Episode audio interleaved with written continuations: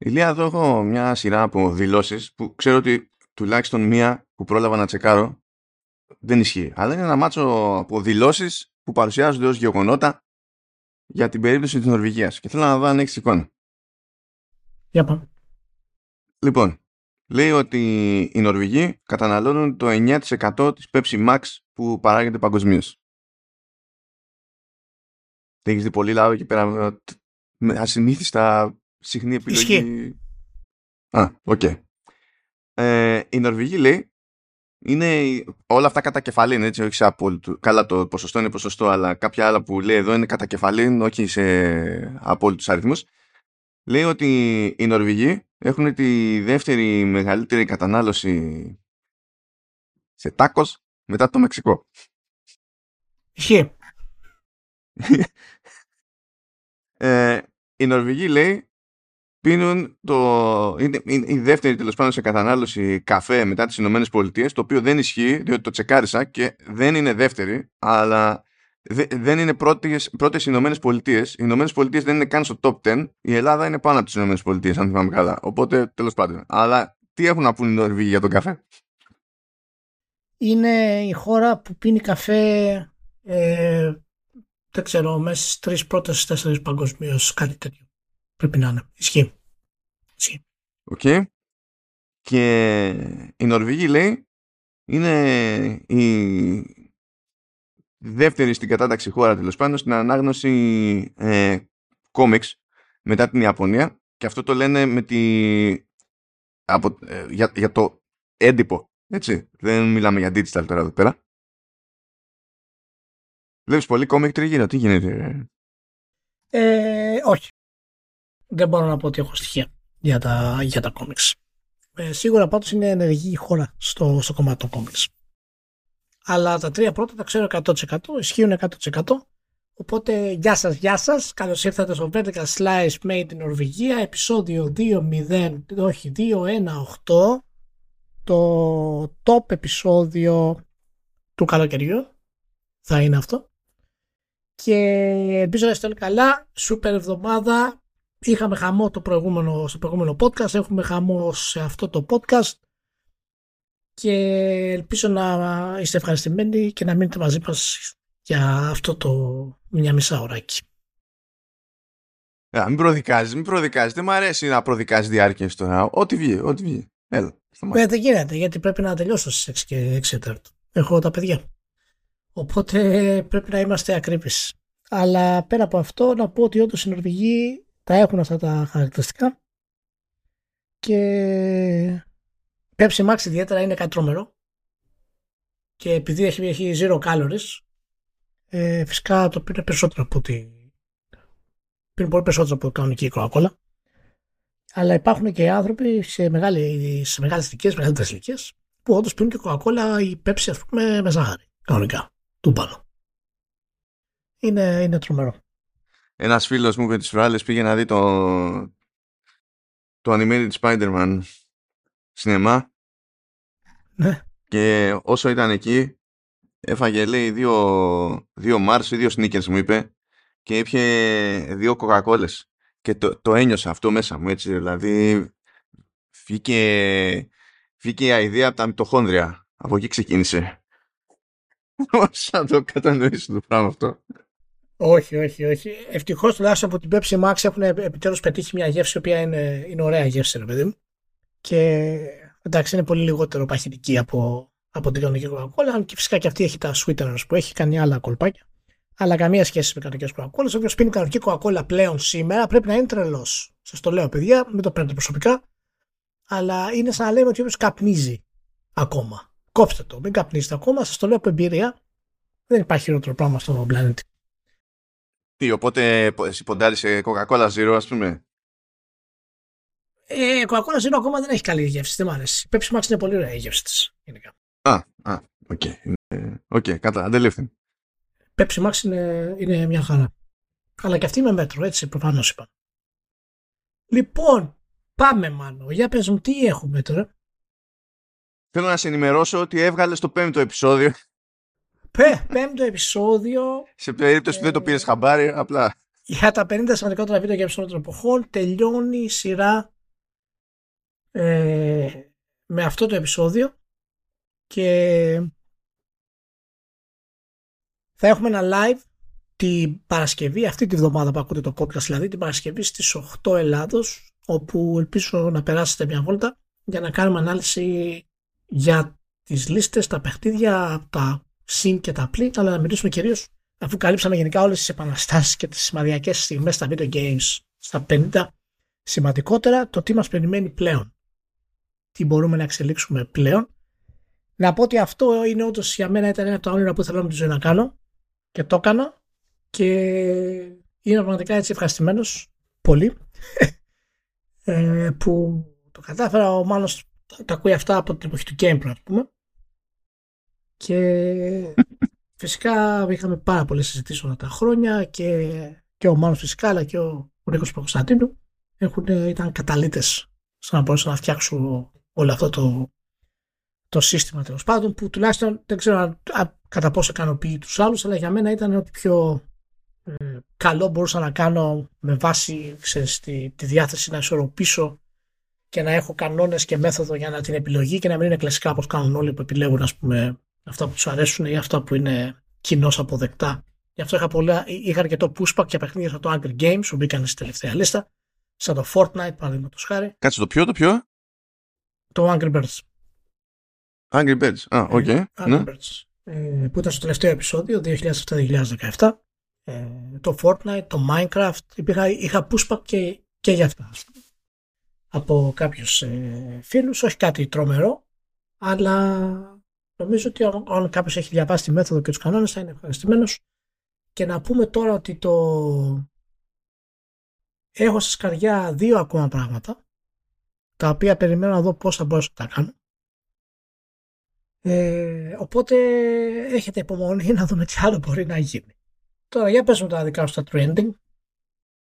Να γίνει, μας έχει πάρει τόσο πολύ μπάλα εκεί πέρα με το, με το πρόγραμμα του τελευταίου, το, τελευταία περίοδο τέλος πάντων που από την τελευταία φορά που θυμήθηκα εδώ πέρα στο Vertical ότι έχει βγει true ending έχω βγάλει άλλα τέσσερα true ending. Αλλά τέλος πάντων θα βάλω τα links στη, στη σημειώση των επεισοδίων έτσι κι αλλιώς. Απλά θέλω να σε ταυτόχρονα να το διασκεδάσουμε και λίγο, αδερφέ. Γιατί τι έχει μεσολαβήσει. Έχει μεσολαβήσει το The Last Case of Benedict Fox, το οποίο είναι ένα Metroidvania που αν τα βάλεις κάτω στα χαρτιά είναι καλοσχεδιασμένο και πάει λέγοντας και, και τα συναφή. Αν θέλω να σε ενημερώσω, Ηλία, ότι είχα μια πάρα πολύ ευχάριστη εμπειρία κατά τη διάρκεια του review. Είχα ξεκινήσει να παίζω ημέρα Δευτέρα, είχα φτάσει ημέρα Παρασκευή και ημέρα Παρασκευή αποφάσισε το παιχνίδι πάνω σε ένα fast travel. Πρώτον να κλατάρει και να με πετάξει το dashboard και δεύτερον να με συνεχίσει μετά από εκεί που ήμουνα τη Δευτέρα. Okay. Και να γραφεί όλη η πρόοδος. Και τρελάθηκα. τρελάθηκα. Και από ό,τι κατάλαβα είχαν πάρει χαμπάρι ότι έπαιζε θέμα τέτοιο. Γιατί λέω παιδιά έτσι και έτσι, not funny και μου λένε ε, όταν πάτε στο slot του save, ε, αν πατήσετε αντί για αυτό το κουμπί, το άλλο κουμπί κάνει backup save και τα λοιπά. Λέω ναι, άρα πρέπει εγώ manual να πηγαίνω να το εξασφαλίζω διότι you never know. Και ήμουν πολύ χαρούμενος, Λία, πάρα πολύ χαρούμενος για το τέτοιο. Ε, πάλι καλά που έχει ωραία αισθητική το, το παιχνίδι.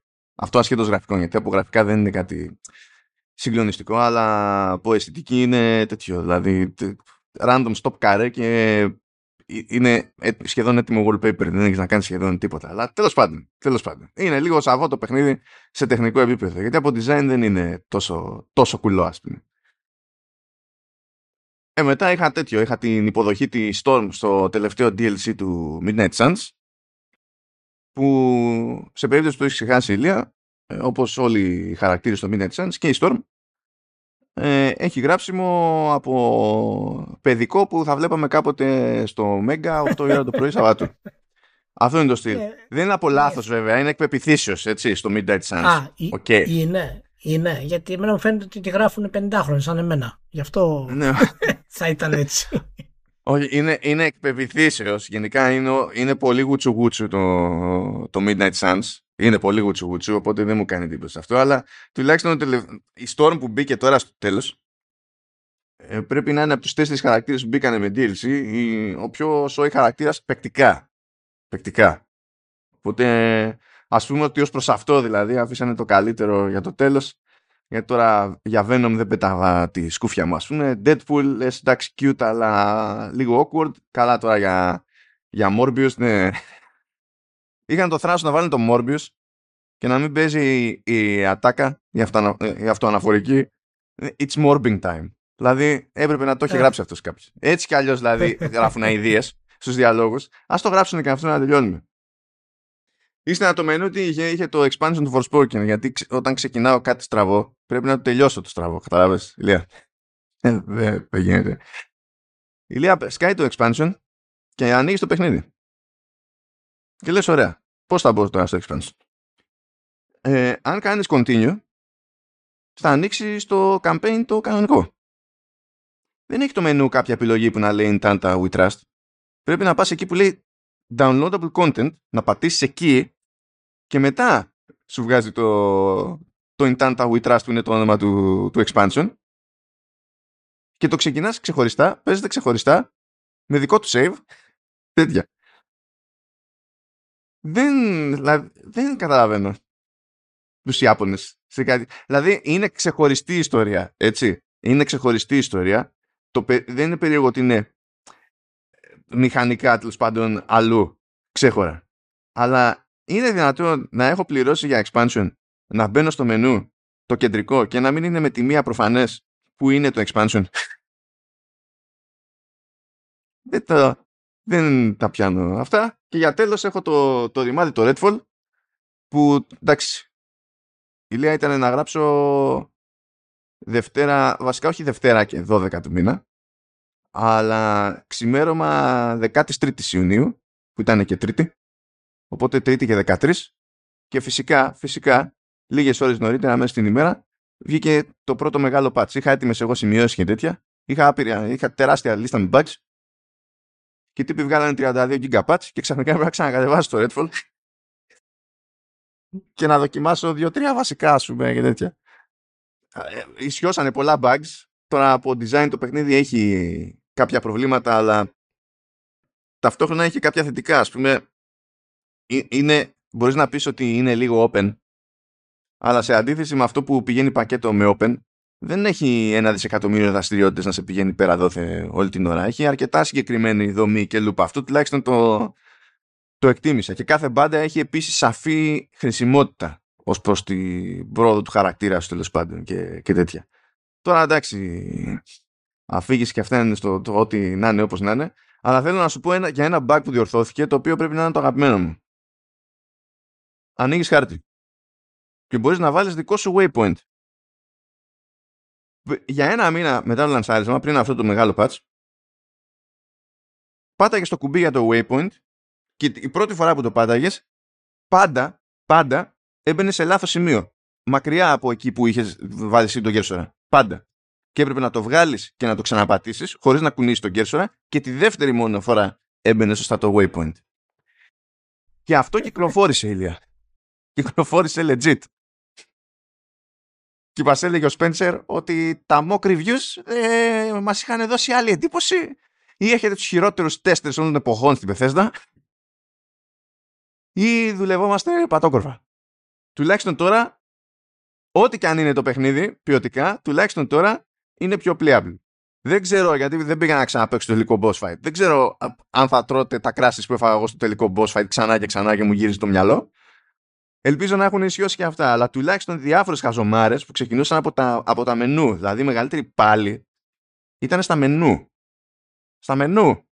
Τουλάχιστον εκεί πέρα πρόλαβα και τσεκάρισα ότι ισιώσαν πολύ πράγμα. Τι να πω γι' αυτό, τέλος πάντων. Τώρα... Τι ναι. να πω, ε, χαρά στο κουράγιο σου. Δηλαδή, ξέρεις, αυτός ο χρόνος δεν θα τον πάρεις πίσω ποτέ, να το ξέρεις. Ε. Το χρόνο που αφιερώνεις στο, στο Redfall. Μια και είπες για κουράγιο, έπαιξα υπερκαθυστερημένα το τέτοιο, το, το Jedi Fallen Order. Γιατί γίνεται, μου είχε έρθει εδώ και κάμποσο από το λανσάρισμα βασικά, μου είχε έρθει το Survivor και δεν είχα καθίσει να παίξω σοβαρά το Fallen Order. Και ξενέρωνα να παίξω το Survivor στο έτσι, οπότε το τρενάρισα και κάθισα και έβγαλε το Fallen Order. Αλλά πάλι δεν θα παίξω καπάκι του Survivor, διότι προέχουν δύο άλλα που έχω να καλύψω και άκου ποια είναι back to back. Είναι το Amnesia The Bunker και καπάκι το Layers of Fear. Μια και για κουράγιο, εκεί κόλλαγε. Άμα βρίσουν όλα. Θα είναι όλα μέσα στο κέφι. Oh. Τέλος πάντων, πάνε και αυτές τι περιπέτειες. Πάμε στο, στο πρόγραμμά μας το, το legit. First things first. Λέγαμε το, την περασμένη εβδομάδα ότι και καλά, μάλλον είναι κοντά σε κάποιο είδους συμφωνία για ταινία The Legend of Zelda κτλ. Και, και πετάγεται ο τύπος που τρέχει την Illumination και λέει: ε, Καλά όλα αυτά που συζητάτε, αλλά δεν αντιλαμβάνομαι λέει, πώς έχει προκύψει αυτή η, η πληροφορία. Δεν μου θυμίζει τίποτα. Δηλαδή λέει, καταλαβαίνω γιατί τέλος πάντων μπορεί να πηγαίνει γενικά το, το, μυαλό έτσι, και ο πόθος κάποιον προς τα εκεί, αλλά δεν ξέρω τι, τι παίζει με τη φάση. Οπότε, τι να σας πω, η is what it Επίσης, προχωράει η παραγωγή της τηλεοπτικής σειράς Knuckles από Sonic μεριά, αλλά αυτό είναι πιο πολύ spin-off της ταινίας. Οπότε εξακολουθεί ο, ο Knuckles, δηλαδή λαμβάνει με, χώρα μεταξύ της δεύτερης ταινίας που έχει βγει και της τρίτης που δεν έχει βγει, και στο ρόλο του Knuckles εξακολουθεί και είναι ο Idris Elba, όπως ήταν στους, στη δεύτερη ταινία. Αυτό δεν μπορώ να το ξεπεράσω εύκολα. Δεν ξέρω τι γενικά τι κάνει ο Ιντρις Έλμπα.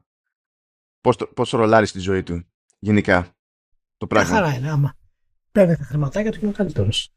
Αλλά τέλος πάντων συνεχίζουν και το, και το καστάρισμα, δηλαδή έχουν καιρό ακόμα μπροστά τους να κάνουν κάποια πράγματα.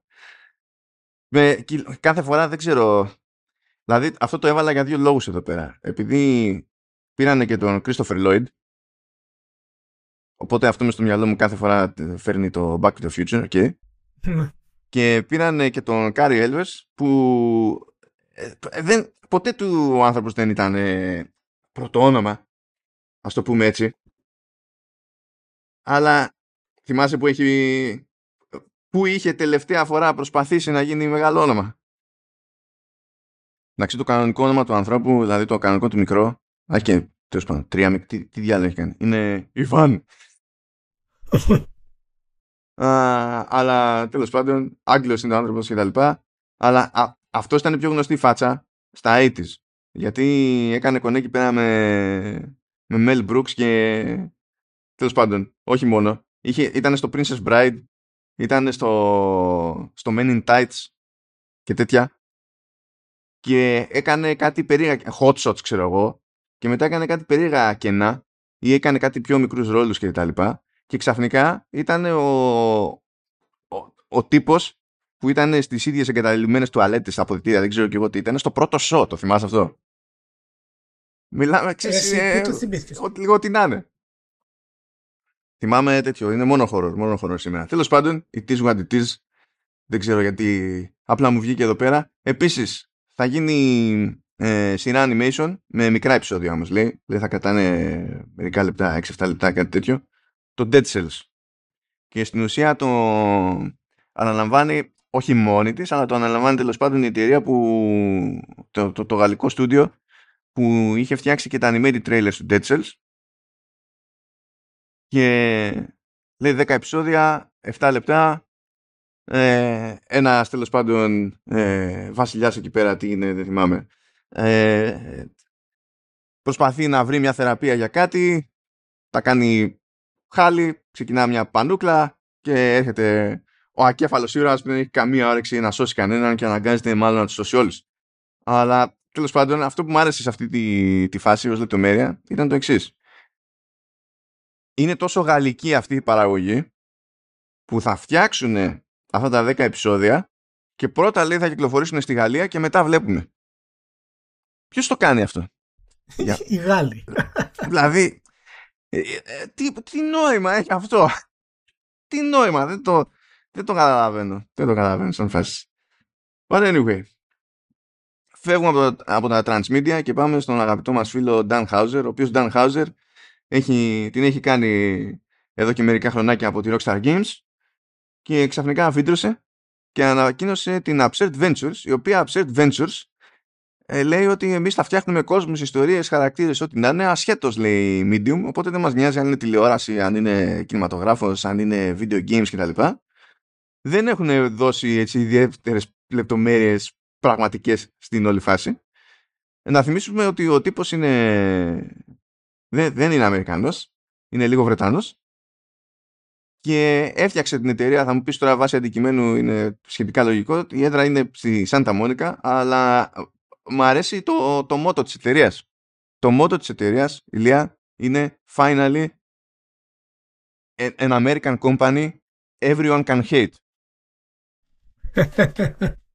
Αυτό είναι το μότο της εταιρείας. Ότι, δηλαδή, ακόμα και το, το, το, trail, το, trail, το βίντεο της ανακοίνωσης και τα λοιπά, είναι τελείως κούκου. Δηλαδή, είναι, είναι βουτυγμένο στο acid. Είναι σαν σειραφή στιγμιοτύπων πειραματικού κινηματογράφου από τα 70s. Άντε και τα 80s, ξέρω εγώ. Ναι, καλά. Αυτό θυμίζει σαν την εταιρεία που έκανε ο Μάσκ. Για να βγάζει τα πλογοβόλα. Ναι. Ήταν τελείως, ε, τελείως off. Θα δούμε. Θα δούμε τι θα κάνει ο, ο κ. Χάουζερ. Εντάξει, ακόμα δεν το παίρνω σοβαρά μέχρι να δω ποιο είναι ο σκοπός του. Αλλά ο Χάουζερ είναι φυσικά θρηλυκός. Για πολλούς λόγους. Στην βιομηχανία. Κάτσε τώρα, γιατί άμα ξεκινάς από εδώ και λες ότι δεν το παίρνεις στα σοβαρά, τι θα κάνεις τώρα με την Embracer; τι θα γίνει, Ηλιά. Τι έπαθε η Embracer, man. Ξυπνάω μια μέρα και βλέπω τέσσερα δελτία τύπου στο inbox μου από την Embracer Group. Και λέω, δεν ξέρω τι έγινε, αλλά σίγουρα κάτι έγινε.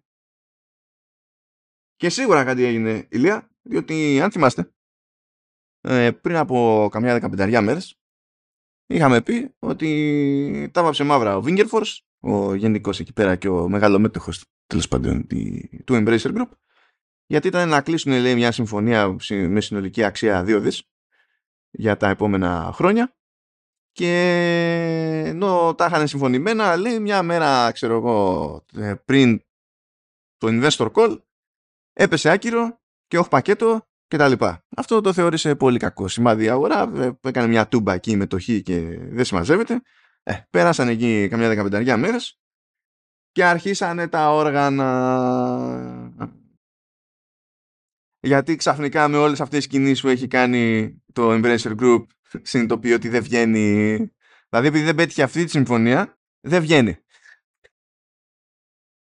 Ε, και έρχονται αλλαγές. Πρώτα απ' όλα, ε, ο Matthew Karch, φαντάζομαι ότι είναι Karch, ε, δεν ξέρω τώρα από πού κρατάει ακριβώς για να το σώσω το επώνυμο, ε, γίνεται Chief Operating Officer, αυτός ήταν πρώην της Saber και ο Φίλι Ρότζερς γίνεται Chief Strategy Officer και υποτίθεται ότι είναι να αναπτύξουν ένα πρόγραμμα αναδιάρθρωσης του Embracer Group. Ε, θα κοιτάξουν φυσικά λέει, να ρίξουν τα κοστολόγια σε διάφορα επίπεδα. Ετοιμάζονται, αν και δεν έχει φτιαχτεί ακόμα αυτό το πλάνο, αλλά σου λέει ότι σίγουρα θα γίνει αυτό και θα το ξεκαθαρίσουμε στους επόμενους μήνες. Ε, θα κόψουμε, λέει, project που τρέχουν, θα κόψουμε παραγωγές που τρέχουν, άρα δεν θα έχει, φαντάζομαι δεν θα ετοιμάζει 234 παιχνίδια τέτοιο, μπορεί να πέσει τουλάχιστον 233 ε, θα κλείσουν λέει στούντιο. Ε, αγενικά θα γίνουν ακυρώσεις κυρίως σε παραγωγές που δεν έχουν ανακοινωθεί λέει ακόμη. Και δεν προβλεπόταν να έχουν τέλος πάντων και μεγάλο τέλος πάντων εμπορικό αντίκτυπο να, να φέρουν πολλά λεφτά. Θα ήταν πιο μικρά τέλος πάντων πράγματα ή ξέρω εγώ πιο ρισκέ ποιος ξέρει ε, λέει θα δημιουργήσουν άκου εδώ, άκου εδώ κάτι ιδέες λέει Δηλαδή θα μου πεις ακόμα και αυτό, ακόμα και η Microsoft σχετικά πρόσφατα το έμαθε αυτό. Έπρεπε να πάθει Redfall για να. Αλλά αυτή είναι σε άλλο level. Λέει ε, θα δημιουργηθεί λέει, ένα έτσι πιο ε, κεντρικό τέλος πάντων σύστημα αξιολόγησης των παραγωγών, των επενδύσεων και, και τα λοιπά χωρίς αυτό λέει να επηρεάζει τη, το creative freedom και τα συναφή. Θα συνενωθούν λέει ε, θηγατρικές ε, της εταιρείας και θα δούμε λέει πώς θα τα αλλάξουμε εκεί πέρα. Θα μειωθούν λέει οι επενδύσεις σε εξωτερικές παραγωγές. Αυτό το λέει με το σκεπτικό ότι ε, πληρώναμε κάποιον που δεν είναι δικός μας να μας φτιάξει κάτι και αυτό θα το κάνουμε λιγότερο προχωρώντας και αυτό που θα κάνουμε περισσότερο προχωρώντας είναι να εστιάζουμε περισσότερο σε εσωτερικές παραγωγές Δηλαδή σε, σε παραγωγές που θα αναλαμβάνουν ομάδες που μας ανήκουν, ε, θηγατρικές μας και θα βασίζονται σε IP που είτε μας ανήκει είτε έχουμε τον έλεγχό του τέλος πάντων επειδή έχουμε μια κάποια συμφωνία. Ταυτόχρονα λέει θα κοιτάξουν να ψάξουν για αυξημένη χρηματοδότηση σε εσωτερικές παραγωγές με μεγάλο budget. Δηλαδή θα ψάχνουν να βρουν συνεργάτες επενδυτές ώστε να μην σηκώνουν μόνοι τους όλο το βάρος μιας μεγάλης εσωτερικής παραγωγής. Τώρα το renewed focus on the group's main business areas είναι ανέκδοτο ε, και implementing, άκου τώρα, αυτό συνδύασέ το με το maintaining creative freedom από πάνω, άκου τώρα το τελευταίο, υπάρχει λόγος που έχουν απόσταση αυτά τα δύο μεταξύ τους. Implementing a centralized and standardized, more data-driven and precise approach to game forecasting. Ε, και ε, λέει διάφορα ωραία εκεί πέρα ότι δεν υπάρχει πρόβλημα, θα τα κάνουμε όλα αυτά και μετά θα είμαστε ok από cash flow και δεν, δεν συμμαζεύεται, θα είμαστε jet. Ε, και στις διάφορες ελπιδοφόρες δηλώσεις που παίξανε ε, έσκασε ο νέος CEO, αυτός ο πρώην της Saber Interactive και είπε ότι έχουμε λέει τα δικαιώματα του Lord of the Rings και φυσικά το λογικό είναι να τα εκμεταλλευτούμε in a very significant fashion και να κάνουμε το Lord of the Rings ένα από τα μεγαλύτερα game franchises που παίζουν. Ναι. Από τη, στην κλίμακα του 10, πόσο, που, που, πόσο μ' αρένεσαι. Κοιτάξτε, είχαμε πει ότι τα σχέδια που είχε ξεκινήσει να κάνει φαινούσαν αρκετά δύσκολο να πραγματοποιηθούν από την αρχή. Και από ό,τι φαίνεται πέσαμε μέσα σε αυτό το κομμάτι. Δηλαδή όλες οι εξαγορές που είχε κάνει και τα σχέδια που ήθελε να κάνει γενικότερα ήταν περισσότερο σαν ε, γη της επαγγελίας για το gaming. Και τώρα φαίνεται ότι έπεσαν σε κάποιους στίχους μπροστά γιατί πολλά από αυτά τα στούντιο, πολλά, πολλές από αυτές τις παραγωγές φαίνεται, δεν έχουμε στοιχεία, αλλά φαίνεται ότι είχαν πάρει το πράσινο φως γιατί το deal που θέλουν να κάνουν, η συμφωνία που θέλουν να κάνουν τον δύο της ήταν σχεδόν βέβαιη.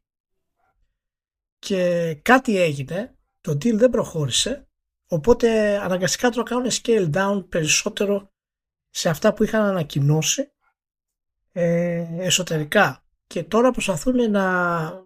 Ναι, αλλά το ξοδεύω σήμερα με βάση τη λεφτά του, του μέλλοντος που πρέπει κάποιος άλλος να μου τα δώσει. Ε, ε, δηλαδή, πώς να σου πω. Δεν τους λες και οι δύο φύες. Όχι, όχι, εντάξει, αλλά έτσι θα γίνεται λογικά αυτό σε business. Δηλαδή, όταν κάτι είναι πολύ σίγουρο θες να προλάβεις χρόνο, θες να είσαι μέσα στην αγορά, θες κάποιο πλάνο τέλος πάντων συγκεκριμένο, είναι, είναι κάποιο υπολογισμένο ρίσκο γιατί το, εάν, εάν όντως ισχύει αυτή το, η κατάρρευση της συμφωνίας και δεν έχουμε λόγο να πιστεύουμε ότι δεν ισχύει, ε, αυτές οι συμφωνίες δεν καταραίουν εύκολα. Δηλαδή, όταν έχεις τόσα πολλά χρήματα στο τραπέζι, βρίσκεις λύσεις. Και φάνηκε ότι όντως έπεσαν από τα σύννεφα γενικότερα. Αλλά ε, και ίσως γι' αυτό επιστρέφουν προ τι βασικές τους παραγωγές. Αλλά επιστρέφουν τις βασικές τους παραγωγές με τόση επένδυση και έχουν να αντιμετωπίσουν 100-150 εκατομμύρια σε ανάπτυξη.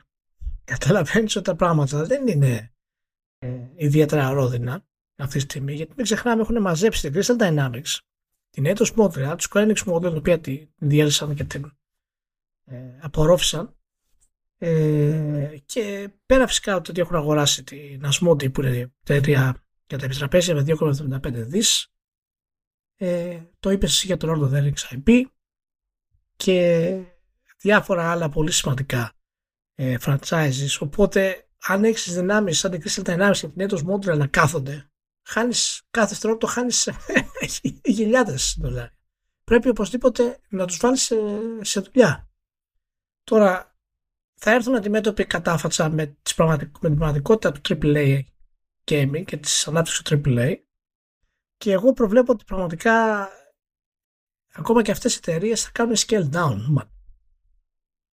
Και εκεί που ήμουν ευχαριστημένος που έγινε αυτή η αλλαγή για την Crystal Dynamics είναι μια εταιρεία η οποία χρειάζεται πολύ σταθερό χέρι και ευχέρεια χρημάτων για να πάει μπροστά. Και όπως έχουμε ξαναπεί, είναι μία από τι λίγε τριπλέ εταιρείε στο, στον κόσμο developers. Τώρα δεν ξέρω κατά πόσο θα τους πούνε σε πάρτε 150 εκατομμύρια και ξεχύριστε το νέα τριλογία της Lara Croft. Φαίνεται λίγο δύσκολο. Κοίτα, έτσι κι αλλιώς εκεί έχουν κάνει την τη με την Amazon έτσι, και χώνει λεφτά η Amazon. Αντίστοιχα έχουν δανείσει την Crystal Ναι, Dynamics ναι, στη ναι, Microsoft. Δηλαδή αυτά εμένα μου δείχνουν ότι το βλέπανε να έρχεται με το, από την πλευρά του Wingerforce. Όχι ασχέτως αυτής της συμφωνίας, ότι ξέρουν τι έχουν κάνει τόσο καιρό με τις τόσο επιθετικές εξαγορές και σχεδόν μηδενική προσπάθεια ενσωμάτωσης. Και η φάση είναι ότι βαφτίζουμε ότι είστε κάτω από κάτι ομπρέλες, δουλεύετε όπως δουλεύατε πριν, δεν βάζουμε χέρι και we're winging it. Και φυσικά αυτό, ακόμα και αν πηγαίνει καλά, πες ότι πήγαινε καλά ρε παιδί μου. Πες ότι έβγαινε το Sense Row και το- ήταν ό,τι καλύτερο υπήρξε ποτέ ξέρω εγώ και πουλάγανε καντάρια και τέτοια. Δεν αλλάζει το ότι έχεις ξέρω εγώ 25 θηγατρικές και πληρώνεις 25 τμήματα marketing ας πούμε ενώ ε, ε, δεν είναι σίγουρο ότι βγάζει νόημα. Ναι, ε, ναι. ε, α, ε, το, το θέμα είναι ότι α, αυτές οι, οι, ανα, οι ανάδειξεις που γίνονται τώρα με την Crystal Dynamics που μπαίνει μέσα σε Amazon και τα λοιπά, τι συνέργειες υπάρχουν ε, για να έχει τα χρήματα να, να, να κάνει την επένδυση η Embracer δεν την ξέρουμε. Δεν τις ξέρουμε. Τι ακριβώς σημαίνει αυτό το πράγμα. Η Amazon φυσικά ρίχνει χρήμα γιατί θέλει να αναστήσει το IP, να το κάνει τηλεοπτική σειρά και τα λοιπά. Ποιος ξέρει τι θέλει να κάνει με, με τη Λάρα. Αλλά ε, Μπορεί να θέλει να κάνει crossover με Lord of the Rings. Rings of Power. μπορεί. Ικανούς εγώ. Δηλώσεις θα κάνουμε το Lord, δηλώσεις θα κάνουμε το Lord of the Rings, το ένα από τα μεγαλύτερα IP στο gaming και τα λοιπά. Ε, τι να σου πω, είναι... Δεν ξέρω. Δεν ξέρω αν έχει ζωή το Lord of the Rings ως IP. Μεγάλο IP στα games. Δεν το ξέρω. Δεν, ε, παλαιότερα ήμουν σίγουρος. Δεν είναι 10-15 χρόνια πριν.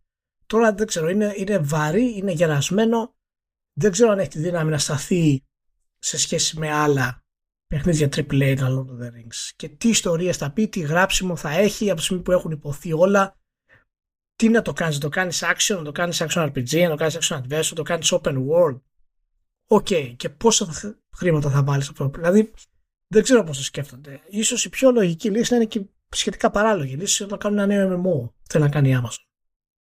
Κοίτα, πάντως έχουμε και τους άλλους τρελούς στη μεριά του της Warner Bros. Discovery που έχουν δεσμευτεί για ταινίες. Οπότε, minimum, υπάρχει, ξέρεις, μια ευκαιρία να πας στο, μα- στο κομμάτι του μαρκεταρίσματος, ξέρεις, να κάνεις κάτι και να τα δέσεις αυτά. Minimum δηλαδή, Ναι. έχεις αυτό το θεωρητικό πάτημα. Τώρα σε όποιον σκέφτεται πρόσ- κάτι πρόσφατο με Lord of the Rings και τέτοια και λέει «Ο Gollum, τι να το κάνουμε αυτό, είδαμε τι πάθαμε τελευταία φορά». Για την ιστορία να πω ότι τη, την άδεια για τον Gollum την Focus δεν την πήρε από την Embracer, την πήρε από Middle Earth Ventures, okay, που- που ανήκει πλέον στην Embracer, αλλά πριν πριν αγοραστεί από την Embracer. Κάποιος άλλος φταίει. Το παλιό καθεστώς τέλος πάντων φταίει εκεί πέρα. Βέβαια αυτό δεν σημαίνει κάτι για το νέο καθεστώς, ο Θεός ψυχή τους. Αλλά λέμε τώρα. Λέμε. Για την ιστορία. Τέλος πάντων, ας σηκωθούμε να φύγουμε από την Embracer και έχουμε δύο τεινά από την πλευρά της Sony. Καθόμασταν και λέγαμε εκεί πέρα τι κάνει η Sony, είχε εκεί πέρα ολο, ολόκληρο PlayStation Showcase και ήταν λες και δεν υπήρχε το PSVR 2. Έκανε γίνει το περίεργο που μας είπε ότι βγαίνει φθινόπωρο το Spider-Man 2 αλλά έπρεπε να δούμε μετά το Jeff Keighley για να μάθουμε τη συγκεκριμένη ημερομηνία 10 μέρες αργότερα. Ε, περάσανε μερικές μέρες ακόμη και βλέπουμε ότι η, φα... η φάση της Sony είναι ε, ανακοινώνω τέσσερις τίτλους PSVR 2 στο blog. Έτσι καλύπτεται η τρύπα σε πρώτη φάση. Δεν ξέρω. Δεν, δεν, ε, μου κάθεται γενικά πολύ περίεργο αυτό το, το πράγμα, αυτό το μοτίβο, αλλά δεν είναι το πιο ενδιαφέρον. Το πιο ενδιαφέρον είναι ότι έκανε εκεί πέρα την ανακοίνωσή της για τις προσθήκες στο Game Catalog του PlayStation Plus για τον Ιούνιο και επίσης κάτι που δεν καταλαβαίνω, στην ίδια δημοσίευση Δηλαδή και η ίδια δημοσίευση λέει, ξέρω εγώ, PlayStation Plus Game Catalog for June, συν PS5 Game Streaming News Update for Premium Members. Αυτά για μένα θα είναι δύο διαφορετικές δημοσιεύσεις έτσι κι αλλιώς. Αλλά το, το zoom της υπόθεσης είναι στο δεύτερο σκέλος, διότι λέει ρε παιδί μου ότι ετοιμαζόμαστε να σας δίνουμε τη δυνατότητα να στριμάρετε παιχνίδια PlayStation 4 και PlayStation 5 ε, Βασικά όχι PS4 γίνεται. Ε, PS5 λέει. Ε, είτε πρόκειται για game trials είτε για προσθήκες στο game catalog. Ε, φαντάζομαι και τίτλους που μπορεί να έχετε επειδή. OK. Okay. για να το στριμάρετε λέει. Κάτι που αυτή τη στιγμή δεν προσφέρεται. Και αυτό θα γίνει μέρος κάποια στιγμή αργότερα στο premium, γιατί έτσι κι αλλιώς εκεί πέρα είναι που προσφέρεται το, το streaming. Θέλω να σε ενημερώσω, Ηλία, ότι βγαίνουν και το λένε αυτό, ότι θα γίνει, εντάξει, δεν υπάρχει κάποιο πρόβλημα ως εδώ, και αποφασίζουν να το κάνουν όταν το μόνο που μπορούν να πούνε είναι ότι θα υποστηρίξουν streaming τίτλων PS5 μόνο στο PS5. Τουλάχιστον για αρχή. Δηλαδή, για να στριμάρεις παιχνίδι PS5 θα χρειάζεται PS5. αυτό, είναι, αυτό είναι το κερασάκι μετά το Project Q όπου θα μπορείς να στριμάρεις μόνο από την κονσόλα σου μέσα στο σπίτι σου. Μάλιστα. Ε, τουλάχιστον εντάξει.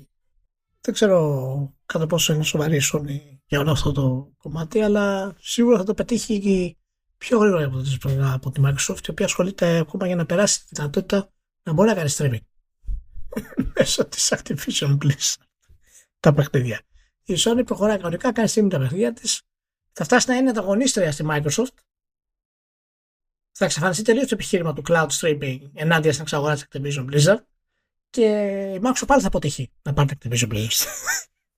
δηλαδή. Θέλω να σας ενημερώσω ότι επειδή το streaming του PlayStation Plus λειτουργεί στην Ελλάδα και το Xbox Cloud δεν λειτουργεί στην Ελλάδα, ε, τεχνικός, έτσι, ε, το Xbox είναι σε αδυναμία. Αν είχαμε δική μας ρυθμιστική αρχή που έπρεπε να γνωμοδοτήσεις σε αυτή την περίπτωση και, και για τα δεδομένα της Ελλάδας, τότε τότε θα λέγαμε στο, στη Microsoft ότι ξέρω εγώ δεν θέλεις και καμιά άλλη να αγοράσεις πέρα από την Activision Blizzard γιατί εδώ πέρα οι ισορροπίες στη δική μας την αγορά την ελληνική είναι τελείως ανισόρροπες δηλαδή υπάρχουν είναι, εντάξει ναι βέβαια είναι τελείως οξύμορο να λες ρυθμιστική αρχή και Ελλάδα στην ίδια πρόταση έτσι αλλά... Κι όμως υπάρχουν, δεν φταίω εγώ, δεν το κανόνισα ναι. εγώ. Ναι, υπά, υπάρχουν σίγουρα. λοιπόν, οπότε, ναι. Ε, εντάξει, προχωράει να κάνει τα streaming. Πολύ Εντάξει, η επιλογή τώρα για να σπρώξει τα PlayStation 5 τα κονσόλες είναι φανερή. Με, με το ότι θέλει να κάνει μόνο άμα έχεις κονσόλα του PlayStation 5. Προφανώς θέλει να, να σπρώξει ακόμα μεγαλύτερες κονσόλες στην αγορά. Παραμένει το κομμάτι αυτό που θα κάνει streaming τα παιχνίδια ελάχιστον ελαχίστων ο ελαχίστου. Με συζητήσεις περί Α, εγώ παίζω στο σπίτι μου μακριά από την οθόνη μου και όλα αυτά τα πράγματα είναι. Α, δεν, δεν στέκουν. Είναι τελείως αναλυτολογικά και αυτός που το κάνει αυτό το πράγμα θα το κάνει μία φορά με είναι μακριά από το σπίτι του. Δεν υπάρχει ούτε η τεχνολογία, δεν υπάρχει ακόμα ούτε οι, οι γραμμές για να μπορεί κάποιος να κάνει streaming καλά ε, native και να απολαμβάνει τελείως αυτά που θέλει να απολαύσει όταν έχει μια κονσόλα η οποία είναι στεδεμένη κανονικά και να την παίξει από εκεί. Οπότε αυτά που λέει η Sony ε, είναι μέρος της στρατηγικής τους η οποία τώρα φαίνεται να αναδύεται και αυτή η στρατηγική ε, περισσότερο δηλαδή από ό,τι, από πριν. Εντάξει, δεν ξέρω τι να σου πω μάλλον γιατί είναι όλη αυτή η κατάσταση, αλλά είναι πάρα πολύ μικρό το κομμάτι της πίτας για να ενδιαφερθεί ο κόσμος ή να είναι κάτι σημαντικό, ας πούμε, για τις εταιρείες αυτές. Ακόμα είναι ασήμαντο. Εντάξει, αλλά να σου πω, αν είναι, εφόσον είναι ασήμαντο, γιατί τέλος πάντων σε ποσοστά και προφανώς είναι ασήμαντο, δεν έχω καμία διαφωνία εκεί πέρα. Αλλά αυτό για μένα είναι επιχείρημα ώστε στην επικοινωνία να μην βιάζεται η Sony.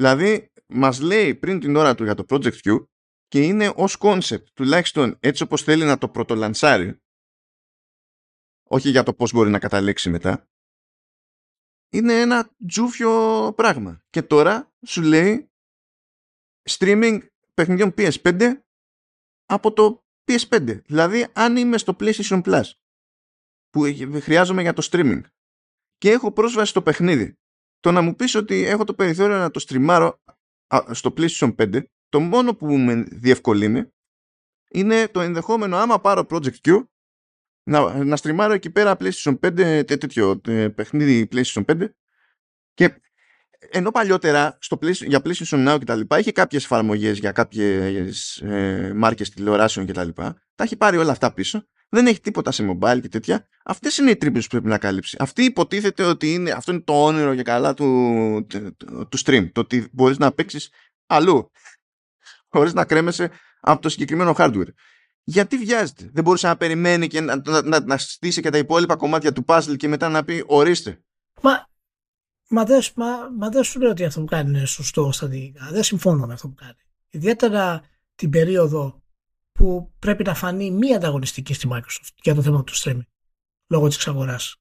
Εγώ αυτό είναι το πιο παράλογο πράγμα που βλέπω. Δηλαδή βάζει τον εαυτό της σε θέματα ανταγωνισμού ενώ η εξαγορά της Microsoft για την Activision Blizzard κολλείεται στο γεγονός ότι δεν υπάρχει ανταγωνιστής στο cloud gaming και θα, θα καταλάβει ότι πίτα. Οπότε και στρατηγικά δεν έχει σχέση με την πραγματικότητα το τι γίνεται ε, στη Sony αυτή τη στιγμή. Το, το γιατί το κάνουν δεν ξέρω, αλλά και πάλι είναι όλα αυτά είναι στα του gaming είναι ένα bonus, είναι ανούσια στη μεγάλη εικόνα. Μπορεί σε 20 χρόνια να είναι ξέρεις, το βασικό κομμάτι μας να γίνει το streaming.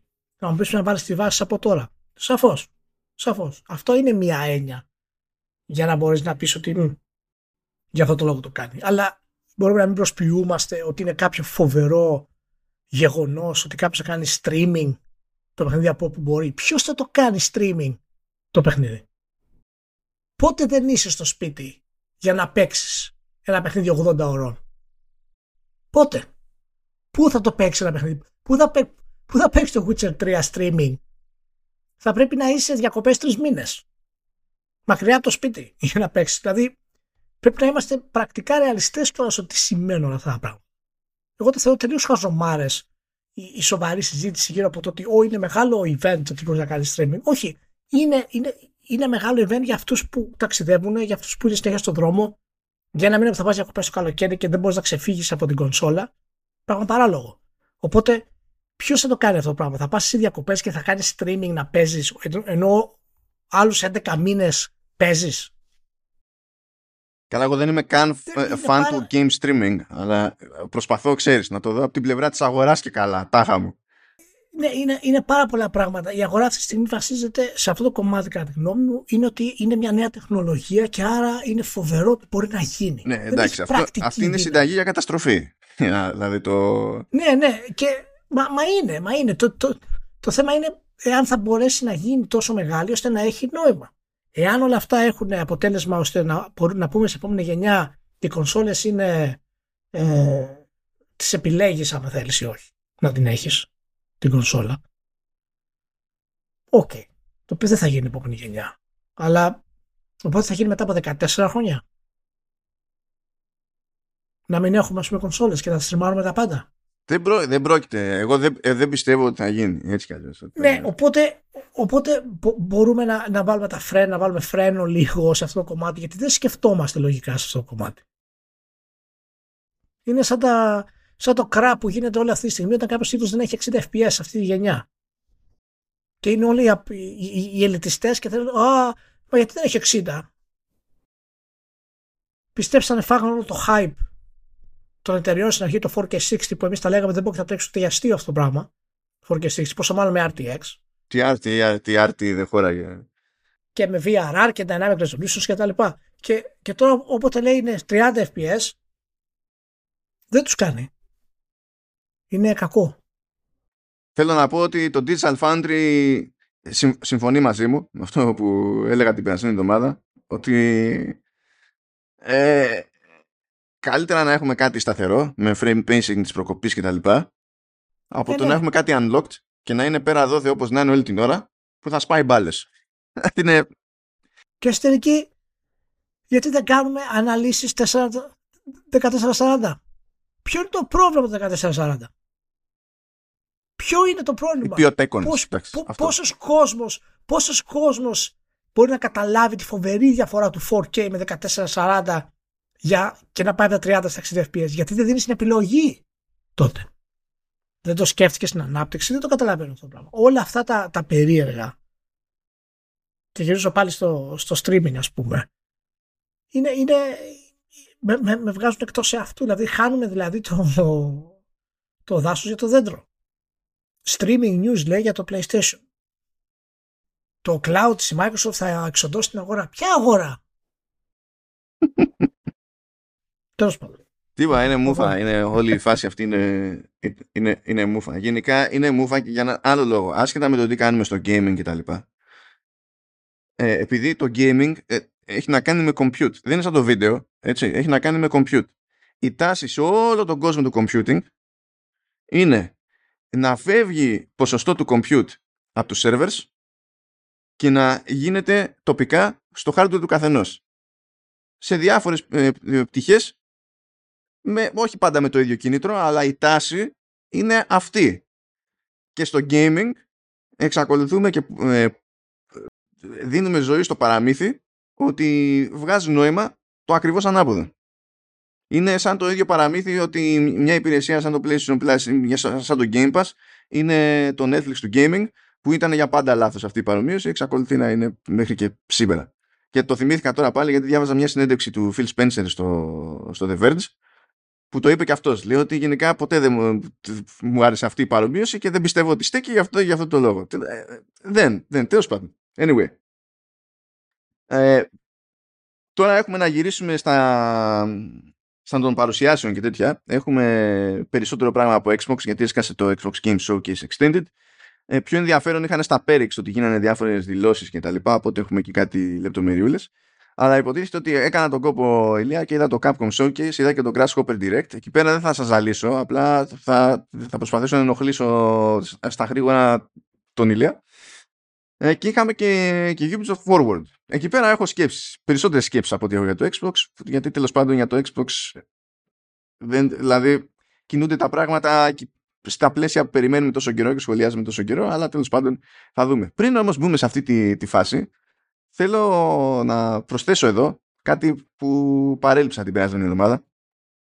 Ε, Ηλία, η Apple ανακοίνωσε tools για game ports σε Apple Silicon. Το οποίο είναι αστεία μόνο του. Γιατί συνήθως σε κάθε παρουσίαση βγαίνουν και έχουν ένα game demo because reasons. Κάποιος έκανε ένα port, ξέρω εγώ, και ό,τι να είναι. Αυτή τη φορά, εκτός ότι είχαν, ανέβηκε on stage ο Kojima και είπε ότι θα βγάλω το Definitive Edition του Death Stranding, αλλά θα, στο εξής παραγωγές Kojima Productions θα βγαίνουν και Apple Silicon. OK. Okay. Κατάφερε ο Kojima να πάει σε μια παρουσίαση όπου ε, ε, είχε πράγματα που σιγούρευαν ότι δεν τον θυμάται κανείς μετά. Το κατάφερε αυτό. Αλλά τι, τι, τι σημαίνει με τα, με τα tools; Οι τύποι πήγανε και βασιστήκαν στο ένα εργαλείο που λέγεται Wine και υπάρχει τέλος πάντων στο να κάνει code translation για να τρέχουν πράγματα από Windows σε λειτουργικά συστήματα με βάση το Unix, Linux δηλαδή, macOS κτλ. Έβαλε δικό της κώδικα έξτρα, κούμπωσε πάνω η Apple και μπορείς να πάρεις παιχνίδι PC όπως είναι όπως είναι. Και να το τρέξεις σε Mac με Apple Silicon κατευθείαν. Πριν κάνεις οτιδήποτε για να το κάνεις πιο native.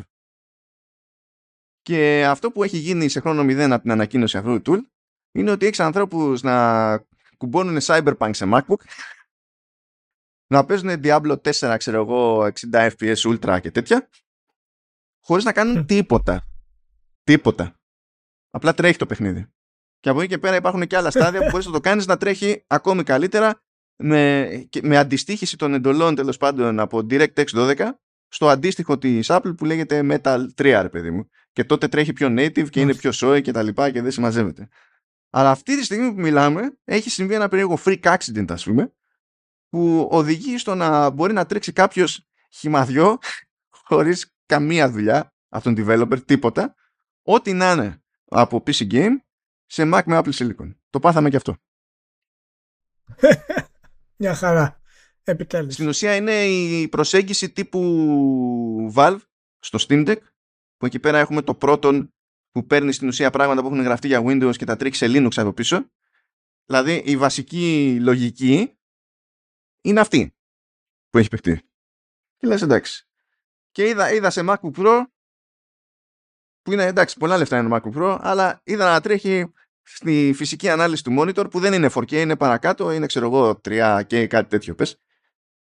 Ε, να τρέχει 30-40 FPS ε, Cyberpunk 2077 στα, με όλα ultra. Γέλαγα. με μηδέν optimization. Απλά ξερνά τον κώδικα πάνω. Έτσι όπως είναι. Τέλος. Anyway, το αφήνω αυτό. Εντάξει. Ε, Capcom Showcase ήταν από τις πιο καμένες περιπτώσεις διότι οι τύποι ε, είχαν φροντίσει οτιδήποτε πιο ουσιώδες νέο να το έχουν ανακοινώσει αλλού. Δηλαδή το Kunitsokami το ανακοινώσαν στο, στην παρουσίαση του Xbox και εδώ πέρα δεν, στη δική τους παρουσίαση δεν είπαν στην ουσία τίποτα καινούριο. Ε, τι άλλο είχαν. Καλά, για έξω Primal δείξανε στο Xbox, δείξανε και άλλα πράγματα. Εδώ, Dragon's Dogma 2 δεν είπανε κάτι συγκλονιστικό και αυτό το ανακοινώσανε αλλού. Πηγαίνει έτσι όλη η φάση. Okay. Οπότε είπανε για το δικό μας το showcase, τη δική μας παρουσίαση. Τι να αφήσουμε έτσι, δικά μας ρε παιδί μου, να τα σπρώξουμε μόνοι μας. Είναι το Mega Man 10 ε, Dive Offline, το οποίο είναι free to play για PC και kινητά.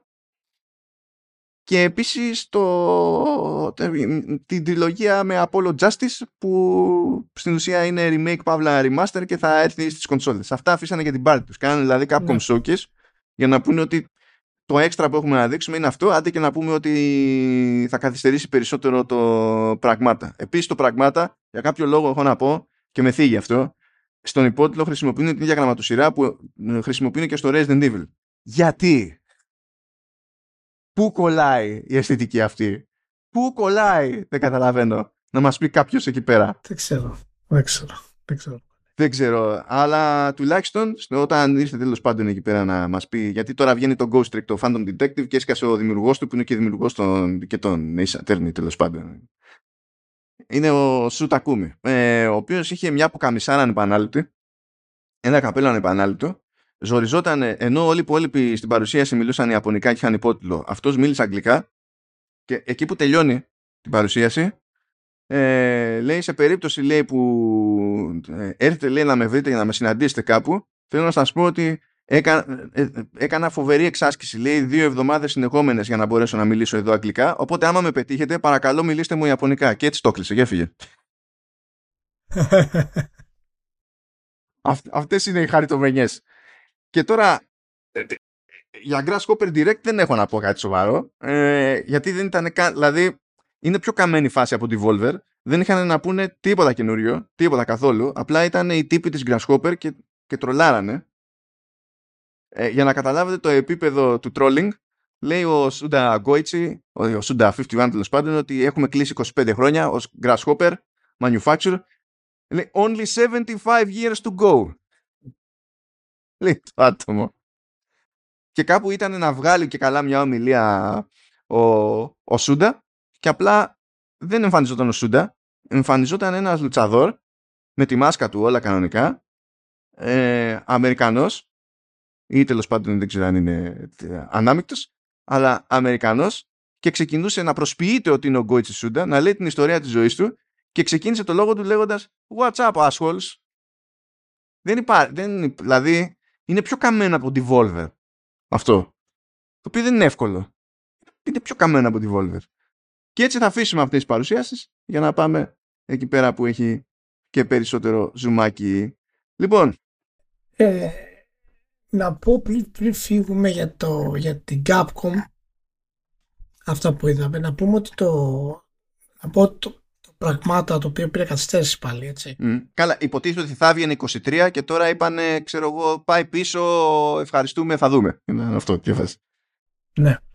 Ε, εντάξει, συνεχίζει να βγάζει Kojima vibes όσο, όσο γίνεται. Είδαμε και λίγο gameplay trailer ε, στο, στο show και εντάξει δεν ξέρω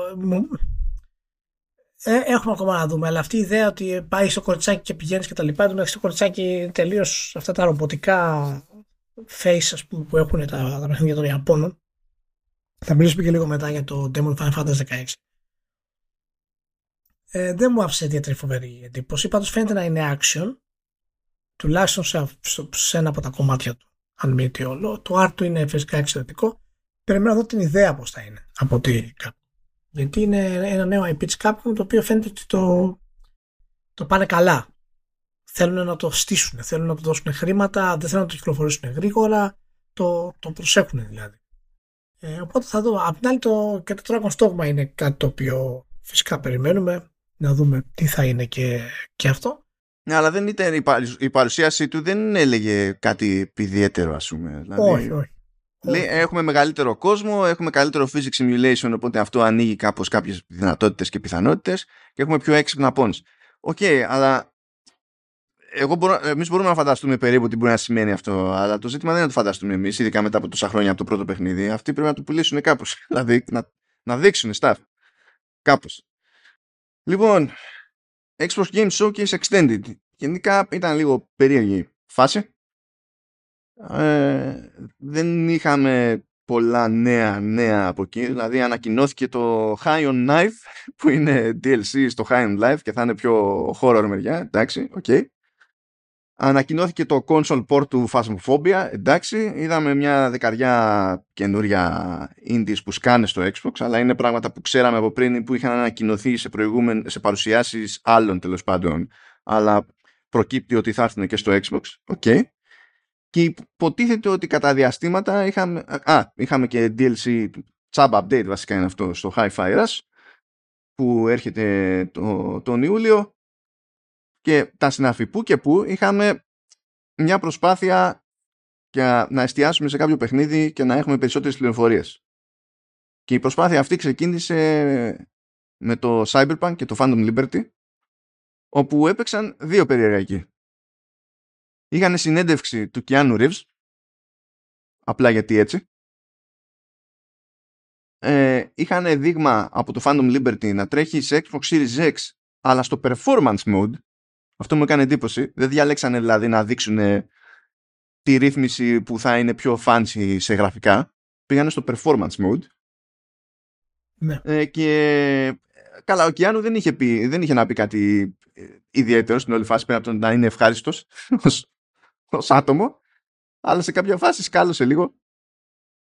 Γιατί πήγε να πει μπινελίκι και σταματάει και ρωτάει την τύψη από του πήρε συνέντευξη από το community του, του Xbox. Ε, ε, μπορώ να βρίσω ναι, ναι, λέει, ναι. Α, ωραία. αυτό, ήταν το πιο συγκλονιστικό που πέτυχα εκεί. Τώρα έγινε μια απόπειρα επίσης να εξηγηθεί περισσότερο το Avowed. Και ενώ περίμενα να καταλάβουμε κάτι για συστήματα, πιο πολύ εξηγούσαν το πώς σχετίζεται με, τη, με τον κόσμο του Pillars of Eternity, ας πούμε.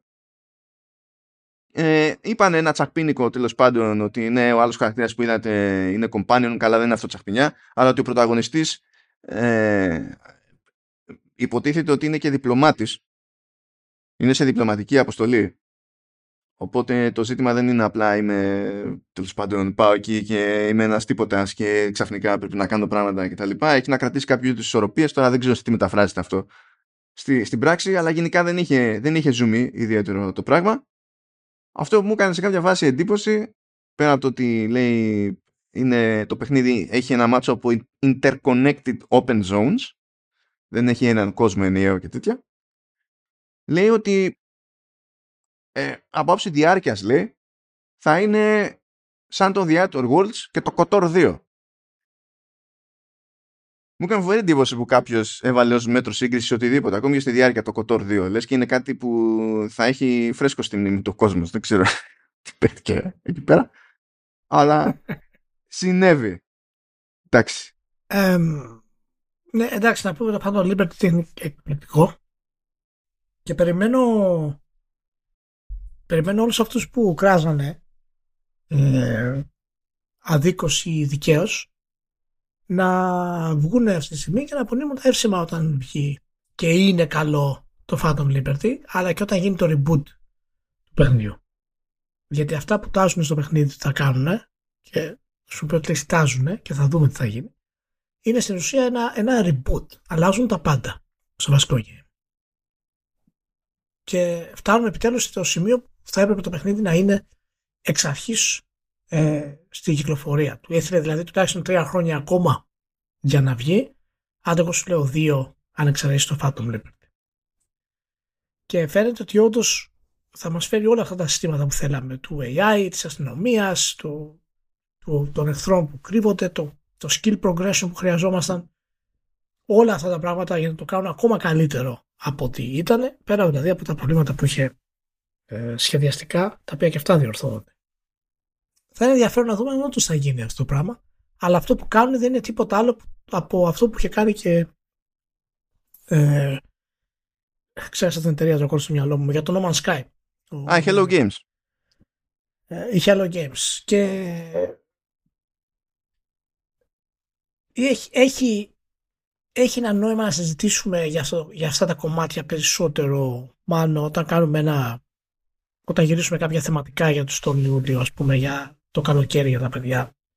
Γιατί φαίνεται ότι υπάρχει ένα ιδιαίτερο trend σε αυτού του είδους κυκλοφορίες πλέον. Όπου οι publishers στηρίζουν το λέω και περισσότερο στην έννοια του θα το κάνω reboot ή θα το φτιάξω καθοδόν ε, και κλασικό παράδειγμα είναι και το Redfall το οποίο δεν πρόκειται να το αφήσουν θα το διορθώσουν οπότε έχει πολύ ενδιαφέρον να κάνουμε μια κουβέντα γύρω κατά πόσο έχει κατά πόσο μετράει πραγματικά εν τέλει για τις μεγάλες εταιρείες αυτό το πράγμα οι μικρές θα είναι, είναι, είναι καταστροφικό αλλά για τις μεγάλες πώς μετράει Καλά, μερικές φορές είναι και, ε, είναι και σχετικά μονόπαντο. Ας πούμε, μπορεί να κάνουν λανσάρισμα κουλό, αλλά να, είναι, να την πληρώνει πρώτα το PC, ξέρω μετά όλοι οι άλλοι. Ναι. ναι. Ειδικά την τελευταία χρονιά, δηλαδή, έχουν ρέντα σε αυτό το κομμάτι. Α το δούμε. Πάντως, για να επιστρέψω στη, στη ροή, εγώ περίμενα να προσπαθήσουν να μου πούνε κάτι πιο συγκεκριμένο για το Avowed. Εδώ είχαν περισσότερο, δηλαδή ήταν σαν να μου εξηγούσαν χοντρικά το lore Κάπως έτσι. Τώρα, τι να πω. Ε, είχαμε μερικά λόγια παραπάνω το, τώρα από τη σκοπιά Microsoft έτσι, για το Towerborn, αλλά και εκεί ήταν προβλεπέ. OK, okay, μπράβο. Ε, το πιο κουφό demo από πράγματα που στηρίζει η Microsoft πιο απευθείας ήταν το 33 Immortals διότι ήταν το κλείσιμο του Extended Showcase και εκεί πέρα είχε δύο developers πρόχειρους είχε άλλους παραδίπλα στο στούντιο και στο στούντιο το τοπικό εκεί, Los Angeles τέλος πάντων που ήταν, αλλά και στο στούντιο εννοώντα την εταιρεία που φτιάχνει το παιχνίδι, για να μαζευτούν 33 άτομα και να παίξουν τον demo. Αλλά ο ένας που ήταν εκεί ήταν ο Phil Spencer. Γιατί λέει ο Phil Spencer έχεις σκαλώσει λέμε αυτό το παιχνίδι. Και στην ουσία έκανε αυτό στην παρουσίαση και τη συνέντευξη των, των developers. Από όλα τα παιχνίδια πήγε και κουμπόθηκε στο 33 Mortals. Αλλά τουλάχιστον έβγαλε ένα tidbit εκεί που είχε φάσει λέει ότι όταν ξεκινήσανε την παραγωγή αυτού του παιχνιδιού στην ομάδα, η ομάδα λέει δεν, είχε 33, δεν ήταν 33 άτομα όλοι μαζί, οπότε δεν μπορούσαν να κάνουν καν play test της ιδέας τους. οπότε καλά πήγε αυτό. Και ένα, τι να πω, ένα πολύ περίεργο πράγμα για το Hellblade 2. Οι τύποι φτιάξαν ένα βίντεο που μας εξηγούσαν πόσο super είναι η φάση με το νέο mock-up studio που έχει Ninja Theory δεν τους πιάνω. Μάλιστα. Είμαστε στο στάδιο που πρέπει να αρχίσουν να λένε άλλα πράγματα για το remaster του Hellblade. Αλλά anyway, δεν, δεν ξέρω τι παίζει. Κάτι, κάτι, κάτι παίζει εκεί γενικά. Κάτι παίζει εκεί γενικά. Πάντως δεν έχει, δεν, δεν έχει δημιουργήσει κανένα ιδιαίτερο hype το Hellblade. Εμένα προσωπικά δεν με έχει εντυπωσιάσει καθόλου, κυρίως γιατί δεν έχουμε δει τίποτα. Αισθητικά και ατμοσφαιρικά και τεχνολογικά φαίνεται ότι είναι άρτιο, αλλά δεν ξέρουμε τίποτα για το παιχνίδι ακριβώς, πώς είναι το gameplay και πού το πάνε γενικότερα. Και είναι, είναι παγιδευμένο στο προηγούμενο παιχνίδι. Είναι παγιδευμένο στο το artistic take, ας πούμε, και κατά πόσο μπορεί να το σπάσει αυτό χωρίς να, να δημιουργήσει ασυνέχεια. Οπότε δεν ξέρω. Υπάρχει και πολύ καθυστέρηση γενικά. Ε, το... Ένα από τα πράγματα που είπε και ωραία αυτό μια χαρά βολεύει γιατί το zoom στην πραγματικότητα εδώ είναι ότι πάνω εκεί με το showcase και τα λοιπά ήταν που κάνανε και όλοι οι θύνοντες του Xbox γύρες και δίνανε συνεντεύξεις. Και ο Μπούτι είπε σε κάποια φάση, ο Ματ Μπούτι, που είναι εκείνος που κουμαντάρει γενικά τα στούντιο, ε, μαζί με τη Σάρα Μποντ, είπε ότι πλέον όταν μιλάμε για AAA, ο προβλεπέ λέει κύκλος ανάπτυξης είναι λέει 4 με 6 χρόνια. Αυτά τα 2 με 3 του παρελθόντος πρέπει να τα ξεχάσουμε λέει. Δεν βγαίνει το, το πράγμα. Και αργά ή γρήγορα λέει θα το δεχτούν όλοι ότι έτσι πάει για τα, για τα μεγάλα. Και άμα τα βάλουμε κάτω είναι λίγο δύσκολο να διαφωνήσουμε διότι βλέπουμε τους κύκλους ας πούμε της Sony που υποτίθεται ότι σε τέτοιο επίπεδο παραγωγής είναι πιο, έμποροι, ε, πιο έμπειροι από τους μεγάλους, έτσι κι αλλιώς. Ε, βλέπουμε και όταν είναι κάποιος πιο ανεξάρτητος πόσο υποφέρει για να βγάλει παιχνίδι, να λέγαμε για τη CD Projekt και τέτοια.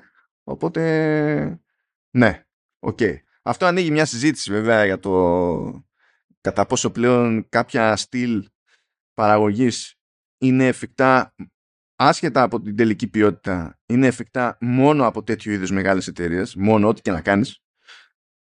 Αλλά τέλος πάντων άλλο θέμα αυτό. Ε, παίζουν διάφορα, διάφορα όμως. Κάτι που είχα βάλει σημειώσεις την περασμένη εβδομάδα αλλά ξέχασα να το αναφέρω είναι ότι ξεκίνησε τέλος πάντων και το κονέ της Microsoft με το GeForce Now και όχι απλά διαθέτει παιχνίδια δικά της τέλος πάντων για στριμάρισμα αλλά τα διαθέτει και μέσω PC Game Pass. Δηλαδή αν είσαι στο PC Game Pass και μπορεί να στριμάρει κάποια παιχνίδια αρχίζουν μερικά, δηλαδή ε, κάνει την αρχή με λίγα παιχνίδια και θα αρχίσει να προσθέτει τέλος πάντων αρχίζει να σου δίνει το περιθώριο ε, να τα στριμάρεις στο GeForce Now. Δηλαδή, στο GeForce Now συνήθως πρέπει να έχεις αγοράσει το παιχνίδι, ξέρω εγώ, κάπου για να το στριμάρεις. Εδώ σου λέει δεν είναι ανάγκη να το έχεις αγοράσει. Μπορεί να έχεις PC Game Pass και θα αρχίσω εγώ να σ' αφήνω να στριμάρει του τίτλους του PC Game Pass στο GeForce Now. Τα πάντα όλα. Σαν να μην υπάρχει αύριο. Μάλιστα. Επίσης, ε, η Microsoft υπέγραψε, λέει, συμφωνία με την People Can Fly του Outriders για να ετοιμάσει νέα παραγωγή. Δεν υπάρχει λεπτομέρεια. Ε, πέραν το ότι λέει το budget φαίνεται ότι θα είναι μεταξύ 30 και 50 εκατομμυρίων και όλο το κόστος της παραγωγής το αναλαμβάνει η Microsoft. Ότι κατάλαβες, κατάλαβα. Επιπλέον, πράγματα που βγήκαν άλλα, είναι ότι η 343 Industries θα συνεχίσει ασφαλώς να, να δουλεύει σε Halo αλλά αυτό δεν αποκλείει λέει την εμπλοκή άλλων στούντιο. Τώρα είναι λίγο σχετικό τι σημαίνει αυτό, διότι έτσι κι αλλιώς ας πούμε και με το Halo Infinite είχαν μπλέξει και, έχουν, και μπλέκουν ακόμη και άλλα στούντιο ε, υποστηρικτικά. Τώρα το αν αυτό θα φτάσει σε σημείο να αναλαμβάνει μια παραγωγή Halo στο βασικό είδος το οποίο είναι το Halo μην είναι tactics ή κάτι τέτοιο όπως είναι το tactics, strategy όπως είναι το Halo Wars ας πούμε και να πάει σε κάποιο άλλο στούντιο τελείως άγνωστο Πώς το εννοεί ο ποιητής στη, στην προκειμένη. Συνεχίζει να λέει η Microsoft ότι όχι παιδιά δεν θα πάμε να κλείσουμε την Arcade, ε, την Arcane Austin. OK. Okay. Ε, και κάτι άλλο που θεωρήθηκε είδηση και γι' αυτό το έβαλα εδώ και μου φάνηκε αστείο το ότι θεωρήθηκε είδηση λέει ότι κανένα ιστορικό στούντιο της Microsoft δεν αναπτύσσει πλέον τίτλους για Xbox One. Τέλος. Και φυσικά ο, ο Matt Booty είπε το προφανές σε αυτή την περίπτωση. Λέει στην ουσία συνεχίζουμε και στηρίζουμε λέει, τους χρήστες Xbox One δίνοντάς τους τη δυνατότητα να στριμάρουν λέει, τα παιχνίδια από το Game Pass. Οπότε αυτό. That's it. Που είναι το περίεργο. Κάπως έτσι. Δεν ξέρω αν σου κάνει κάτι λιγότερο ή περισσότερο εντύπωση σε όλη αυτή τη φάση. Ε, όχι, νομίζω καλά είναι όλα αυτά. Προχωράμε πολύ δυναμικά. Να πω, να σταθώ θέλω στη συνεργασία της Microsoft με την Nvidia γιατί είναι μια ματιά για το μέλλον αυτή. Και πρέπει να το... Ε, ε, εδώ να, να αναγνωρίσουμε και για τις δύο εταιρείες τα, τα θετικά. Δεν μιλάμε για το τεχνικό κομμάτι απλώς της Nvidia, που παραμένει ανεπανάληπτο ας πούμε, σε σχέση με τον ανταγωνισμό στις κάρτες γραφικών θέλω να πω. Κυρίως περισσότερο για το θέμα του software και για τα συστήματα που έχει μέσα κτλ. Γιατί σε υποδύναμη υπάρχει ανταγωνισμός ε, σε κάποιο βαθμό. Αλλά εάν κάποιος θέλει να παίξει το Cyberpunk έτσι σε 4K με RTX Overdrive που είναι τεχνολογία επόμενης γενιάς. Δεν πρόκειται να γίνει ποτέ σε αυτή τη γενιά. Για να το καταλάβετε τώρα τι λέμε έτσι. Είναι, θεωρείται τεχνολογία που για να τρέξει σε αυτό το επίπεδο 4K σε σωστό επίπεδο χρειάζεται τουλάχιστον 480. 40-80, συγγνώμη. Και όχι για 60 FPS legit, έτσι, δεν υπάρχουν τέτοια. Ναι, ναι, 30, 30, 30. Αλλά σκέψου, το, το, το ρίχνεις αυτό 1440 και τρέχεις σε, σε RTX Overdrive το οποίο στο Cyberpunk που έχει το, το κορυφαίο ας πούμε, οπτικό ε, υπερθέαμα αυτή τη στιγμή στη βιομηχανία σε αυτό το επίπεδο τεχνολογίας. Για να το παίξεις αυτό σε PC χρειάζεται μια επένδυση η οποία κοστίζει χιλιάδες ευρώ. Άρα το PC είναι καλύτερο. Έτσι δεν πάει. Άρα το PC είναι καλύτερο. Οπότε σκέψου ότι εάν πας και αγοράσεις το τελευταίο Nvidia Shield το οποίο είναι ένα Streambox το οποίο έχει Dolby Vision, έχει Dolby Atmos έχει AI upscaling και το συνδέεις στο κομματάκι, σου επιτρέπει, γιατί στο PC δεν γίνεται, να χρησιμοποιήσεις την 480, 4080 σε 60 fps και 120 fps, εάν το παιχνίδι το σηκώνει. Δηλαδή, εάν κάνεις αυτό και έχεις την κατάλληλη ιντερνετική σύνδεση, ε, εντάξει, εγώ μιλάω με νορβηγικά επίπεδα, αλλά σίγουρα μπορείς να βρεις και στην Ελλάδα καλής, καλές συνδέσεις αν θέλεις. Μπορείς με ένα κουτάκι το οποίο κάνει 300 ευρώ να έχεις μια εμπειρία ε, επίπεδου που κοστίζει χιλιάδες ευρώ. Το πρόβλημα είναι το software. Ότι δεν έχεις αρκετό software σε σχέση με τις άλλες υπηρεσίες, σε σχέση με το PC σου. Το ότι η Microsoft ξεκινάει αυτό το πράγμα αρχή, δείχνει ότι αρχίζει να λύνει ένα από τα προβλήματα σε αυτό το Game Pass. Μεγαλώνοντας το Game Pass, η Microsoft μπορεί να περάσει τα παιχνίδια στο streaming και μπορεί να βγάλει το δικό της κουτάκι κάποια στιγμή που θα είναι streaming απλό. Μπορεί να βγάλει ένα κουτί με την Nvidia. Θα είναι streaming. Καλά, εφαρμογές. Μπορεί να βγάλει εφαρμογές, μπορεί να κάνει ό,τι να είναι. Δεν είναι. Αυτό είναι το εύκολο. Μπορεί να βγάλει οτιδήποτε. Ναι. Αυτό που κάνουν αυτές τις δύο εταιρείες αυτή τη στιγμή ε, είναι μια πολύ καλή επιλογή για όσους δεν θέλουν να έχουν ένα υπερπισί των υπήρων για να παίξουν τα απόλυτα παιχνίδια και αρκεί να είναι αρκετά τυχεροί ώστε να έχουν καλή γραμμή και να επενδύσουν σε ένα shield. Και μπορούν να παίξουν τουλάχιστον κάποια παιχνίδια στις απόλυτες μορφές τους. Γιατί η τεχνολογία streaming της Nvidia είναι κορυφαία στον κόσμο. Είναι τρομερή. Βέβαια, για να το κάνεις όλο αυτό, εντάξει, προφανώς δεν δίνεις αυτό που πρέπει να δώσεις σε hardware για, για local compute. Εντάξει, OK, okay, αλλά σε επίπεδο συνδρομών δεν είναι λίγα αυτά που καταλήγεις να δίνεις. Άμα είναι να, να παίξεις αυτό το επίπεδο στο GeForce Now, έτσι. Κάθε ναι, μήνα ναι, ναι. σαν συνδρομή, σαν σούμα. Αν να παίξεις εκεί, έχεις ναι, έχεις 20 ευρώ το μήνα. Τελείως. Δηλαδή θα πρέπει για να το κάνεις αυτό, θα πρέπει να είσαι gamer και να χρησιμοποιήσεις το streaming service. Οπότε σίγουρα όταν, κάνεις, ε, όταν είσαι subscriber, εντάξει, προφανώς πληρώνεις περισσότερα από όσα χρησιμοποιεί. Αυτό είναι το business model του subscribing ε, ή στο Netflix ή οτιδήποτε. Αυτή είναι η ουσία του. Ε, οπότε ναι, τα, έχει, ε, έχει τα αρνητικά του. Αλλά όσο μεγαλώνει η αγορά, οι προσφορές να γίνονται καλύτερες. Μπορεί ξαφνικά τα 20 το μήνα να πέσουν σε 9 το μήνα. Και νομίζω είναι ένα παράθυρο για το μέλλον, σε, όταν θελήσουμε δηλαδή να βγάλουμε αυτά τα ειδικά κουτάκια και να αντικαταστήσουμε το, το local machine όσοι θέλουν. Το local machine δεν θα πεθάνει ποτέ, αλλά όσοι θέλουν.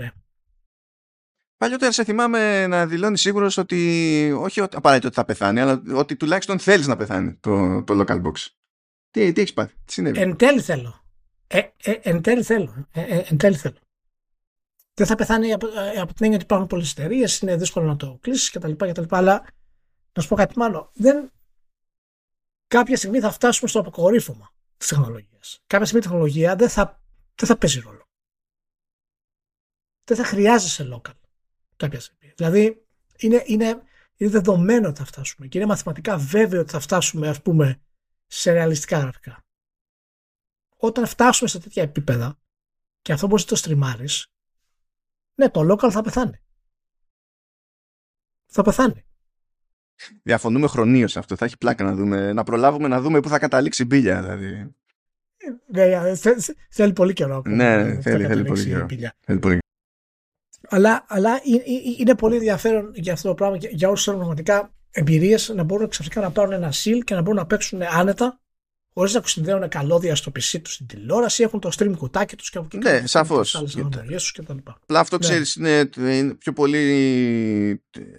Το θεωρώ καταδικασμένο να είναι συμπλήρωμα, να είναι ξέρεις, nice to have, να είναι ένα benefit από το να είναι το επικράτες ε, business model ας πούμε και η γενικότερη προσέγγιση για διαφορετικούς ναι, πρακτικούς λόγους. Ναι, ναι. Ναι, ναι. ακόμα προς το παρόν είναι και αυτό μικρό κομμάτι. Δηλαδή και είναι περισσότερο τι ταιριάζει. Εμένα μου ταιριάζει γιατί δεν θέλω να επενδύσω σε PC. Παραδείγματος χάρη. Και θέλω να είμαι OK να παίζω, να μπορώ να παίρνω το κουτί μου όπου θέλω και να το βάζω να παίζω. Αλλά είναι, είναι ανεκδοτολογικό αυτό. Αλλά το business model ναι, έχει ακόμα πολλή δουλειά μπροστά. Λοιπόν, για μιλώντας για πράγματα που ε, θέλουν πολλή δουλειά. Λοιπόν, πάμε Ubisoft Forward. Ubisoft Forward Έχω περίεργα, πράγματα να πω, περισσότερα από όσα πίστευα ότι θα, θα πω διότι τέλος πάντων είχα κάτι άλλη συμβερίσια εκεί στα, στα social και με βάλανε σε σκέψεις. Αλλά τέλος πάντων ας φτώσουμε πρώτα στη ρημάδα την παρουσίαση. Η παρουσίαση της Ubisoft ήταν από τις εξαιρέσεις φέτος, από την άποψη ότι γίνανε κανονικά με κόσμο. Δηλαδή ήταν το, το Summer Game Fest, που ήταν με κόσμο, και το Ubisoft Forward. Όλα τα υπόλοιπα, ακόμα παρότι το Xbox είχε παρουσία εκεί, ας πούμε, με άτομα και τα λοιπά, δηλαδή του, της εταιρείας, η παρουσίαση η ίδια ως παρουσίαση ήταν βίντεο. Δεν ήταν, ήταν ένα, ε, ένα προκάτ πράγμα τέλος πάντων. Και αυτοί που ήταν εκεί, ας πούμε, απλά μαζευτήκαν μέσα σε μια οθόνη και είδαν αυτό ακριβώς που είδαν και όλοι οι υπόλοιποι στο stream και τέλος ε, ως βίντεο. Ε, ήταν super awkward η παρουσίαση. Έχουν τα σκαλώματα τους σιγάλη, το ξέρουμε. Δηλαδή, καταλαβαίνω ότι είσαι ο game director, αλλά παρά είσαι Γάλλος και υποφέρω να καταλάβω τι προσπαθείς να μου πεις στα αγγλικά, ίσως αυτό να είναι σημάδι ότι μπορείς να βάλεις κάποιον άλλον να κάνει την παρουσίαση. Έτσι κι αλλιώς δεν θα μας κάνεις διατριβή, θα μας πεις μαρκετινίστικες ε, μπαρούφες. Either way. Δηλαδή, είτε είναι σόι το παιχνίδι, είτε δεν είναι σόι το παιχνίδι κτλ. Ε, καλό να ξεκολλήσουν λίγο από αυτές τις ideas. Αλλά τέλος πάντων, ας πούμε ότι ξεκινήσαν με κάτι που καταλαβαίνω ότι minimum στα χαρτιά, ακόμα και αν ενδιαφέρεται κάποιος, αφήνει μια εντύπωση από την άποψη ότι σκάει το Avatar Frontier στο Pandora, πήρε και ημερομηνία, πήγε για 7 Δεκεμβρίου, αλλά το προλόγησε ο James Cameron. Οπότε λες, τέλος πάντων, είμαστε Ubisoft και κάναμε κονέ με τον James Cameron. Κάτι είναι και αυτό. Δεν ήταν εκεί διαζώσεις, ήταν σε βίντεο, αλλά είναι ο James Cameron, ρε αδερφέ. Και λες ότι ξεκινάμε έτσι λίγο δυνατά. Αυτό που μου έκανε εντύπωση στο, στο Avatar, ηλία, είναι ότι καλά είναι τέλος πάντων first person εντάξει, αλλά λέει παίζεται όλο το campaign και με δύο παίκτες σκοπ. Και λες, μου, interesting. Δεν ξέρω τώρα αν θα, είναι, θα την παλέψει το παιχνίδι γενικότερα, αλλά... Hmm, λες cute. Cute. Τέλος πάντων. Μετά είχαμε τέτοιο, ήταν all over the place η Ubisoft, δηλαδή από τη μία έχουμε τη Ubisoft του Avatar, του Star Wars Outlaws, το να... Από του, όχι τον Assassin's Creed, θα το εξηγήσω αυτό μετά, ε, και του Prince of Persia. Και στο ενδιάμεσο έχουμε τη Ubisoft με τα Complex περί live games με το X Defiant που είναι να βγει μέσα στο καλοκαίρι τελικά. Ε, με το The Division Resurgence που είναι για κινητά. Με το Project Jade που είναι για κινητά το, που, είναι, που είναι Assassins. Το, εν τω μεταξύ είναι τόσο για κινητά το Project Jade παιδιά που την έκδοση την έχει αναλάβει Level Infinite Άρα η Tencent είναι, είναι Assassins και δεν, έχει, δεν κάνει ούτε την έκδοση η Ubisoft. γιατί, γιατί, δηλαδή είναι, είναι, είναι ξεκάθαρα για την Κίνα όλη αυτή η φάση και τα λοιπά. Είναι ναι. free to play. Γεια σας. Ε, είχαμε την απόλυτη λύπη, την απόλυτη λύπη η παρουσία του Skull and Bones στην παρουσίαση ήταν ότι εμφανίστηκε ας πούμε το, η Home Free που είναι group και παίξανε το μόνιμο κομμάτι, το Skull and Bones. Και μετά μας είπανε ότι έχουμε closed beta τέλη Αυγούστου. Πραγματικά δε, δε, δε, επικοινωνιακά δεν πάει πουθενά το Skull Bones σε κανένα επίπεδο. Ούτε η Ubisoft δεν μπορεί να προσποιηθεί ότι πάει επικοινωνιακά κάπου το Skull Bones να το δείχνει έτσι στο, στο forward. Από τα πλέον αστεία ήταν ε, η παρουσία του The Crew Motorfest. Ο Γάλλος αυτός πίστευε ότι ήταν σε τσόντα. Είναι σίγουρο ότι πίστευε ότι ήταν σε τσόντα με λαμαρίνες, με αμάξια, OK. Okay. Αλλά μέσα στο μυαλό του ήταν τσόντα. Πέρα από κάθε αμφιβολία. Δηλαδή χαιρόταν μόνος στο. Το συζητάμε τέλος πάντων, βγαίνει 14 Σεπτεμβρίου το παιχνίδι, OK, okay, whatever. Αλλά οι πυλώνες οι χοντροί ήταν το Avatar, το Assassin's Creed Mirage, το Prince of Persia The Lost Crown και το Star Wars Outlaws. Έκανε ένα περίεργο εκεί η Ubisoft από την άποψη ότι Καλά, κάποια πράγματα τα έχει ανακοινώσει παρουσίαση άλλων εντάξει, γιατί έχουν παίξει συμφωνίες, έχει πέσει ρευστό κτλ. Okay. Το όλοι έτσι μπλεγμένοι είναι. Κάνει το Ubisoft Forward και δείχνει gameplay, ξέρω εγώ, από το Outlaws και από το Prince of Persia και από το Mirage. Με το που τελειώνει όμως το Ubisoft Forward, είχε περίπου, ξέρω εγώ, 40 λεπτά ακόμα, όπου έπιανε το gameplay αυτών των παιχνιδιών ναι και είχε developers να το εξηγούν και να το κάνουν πιο νιανιά. Οι τύποι στην ουσία βάζανε το, αυτό που είχαμε δει και έπαιζε και σχολίαζαν παράλληλα και που και που κάνανε και παύση ας πούμε γιατί δεν προλαβαίνανε και είχαν να πούνε κι άλλα. Και εκεί πέρα είναι που άρχισε να, βγάζει, άρχισε να βγαίνει περισσότερο νόημα σε κάποια πράγματα. Και για το Prince of Persia και για το Mirage και για το Outlaws. περιέργως δεν είχαν κάτι ανάλογο για το Frontiers of Pandora το οποίο και εκείνο είναι μέχρι το τέλος του, στο τέλος του χρόνου βγαίνει Δεκέμβριο. Το Mirage βγαίνει Οκτώβριο, εντάξει, αλλά και το Atlas και το, τέτοιο, και το Prince of Persia είναι για το 24. Άμα μπορούσαν για εκείνα, φαντάζομαι θα μπορούσαν για το Frontiers of Pandora να κάνουν κάτι ανάλογα τροφαντός στην όλη φάση. Και τώρα, πριν ασχοληθούμε με τα επιμέρους, ε, και μιας και είπα κάτι για social και τα λοιπά και που παίζανε κάτι συζητήσεις, θέλω να πω ότι και εμείς εδώ στο Vertical Slice σπάμε πάρα πολύ πλάκα με το Ubisoft διότι τα έχουν κάνει μαντάρα και έχουν διάρκεια στο ότι τα κάνουν μαντάρα. Και είναι σαν να μην θέλουν να δεχτούν την πραγματικότητα στην οποία ζουν και αναπνέουν. Καμία διαφωνία. Δεν σπάμε πλάκα. Κλαίμε. ναι, έτσι το εννοούμε εμείς, γιατί δεν είναι ότι θέλουμε. Θέλουμε μια δυνατότερη Ubisoft, γιατί στην τελική Ακόμα και η δυνατότερη Embracer θα θέλαμε, γιατί η Embracer Ubisoft City Project, ας πούμε, αυτή είναι η μεγάλη παίκτη στη, στην Ευρώπη. Δεν είναι ότι έχουμε μεγάλους παίκτες στην Ευρώπη στα σοβαρά, ας πούμε. Γι' αυτό οι επενδύσεις για, για games στην Ευρώπη σε, είναι υποπολαπλάσιες σε σχέση με την Αμερική, ξέρω εγώ και τέτοια, άσχετα με το πόσο λαό έχουμε. Ναι, γι' αυτό είχαμε χαρεί πάρα πολύ για τις εξαγορές της ε, Crystal Dynamics, παραδείγματος. Ναι, το, ναι. Και της ε, Eidos Montreal. Γι' αυτό, γι αυτό το λόγο, αλλά εντάξει.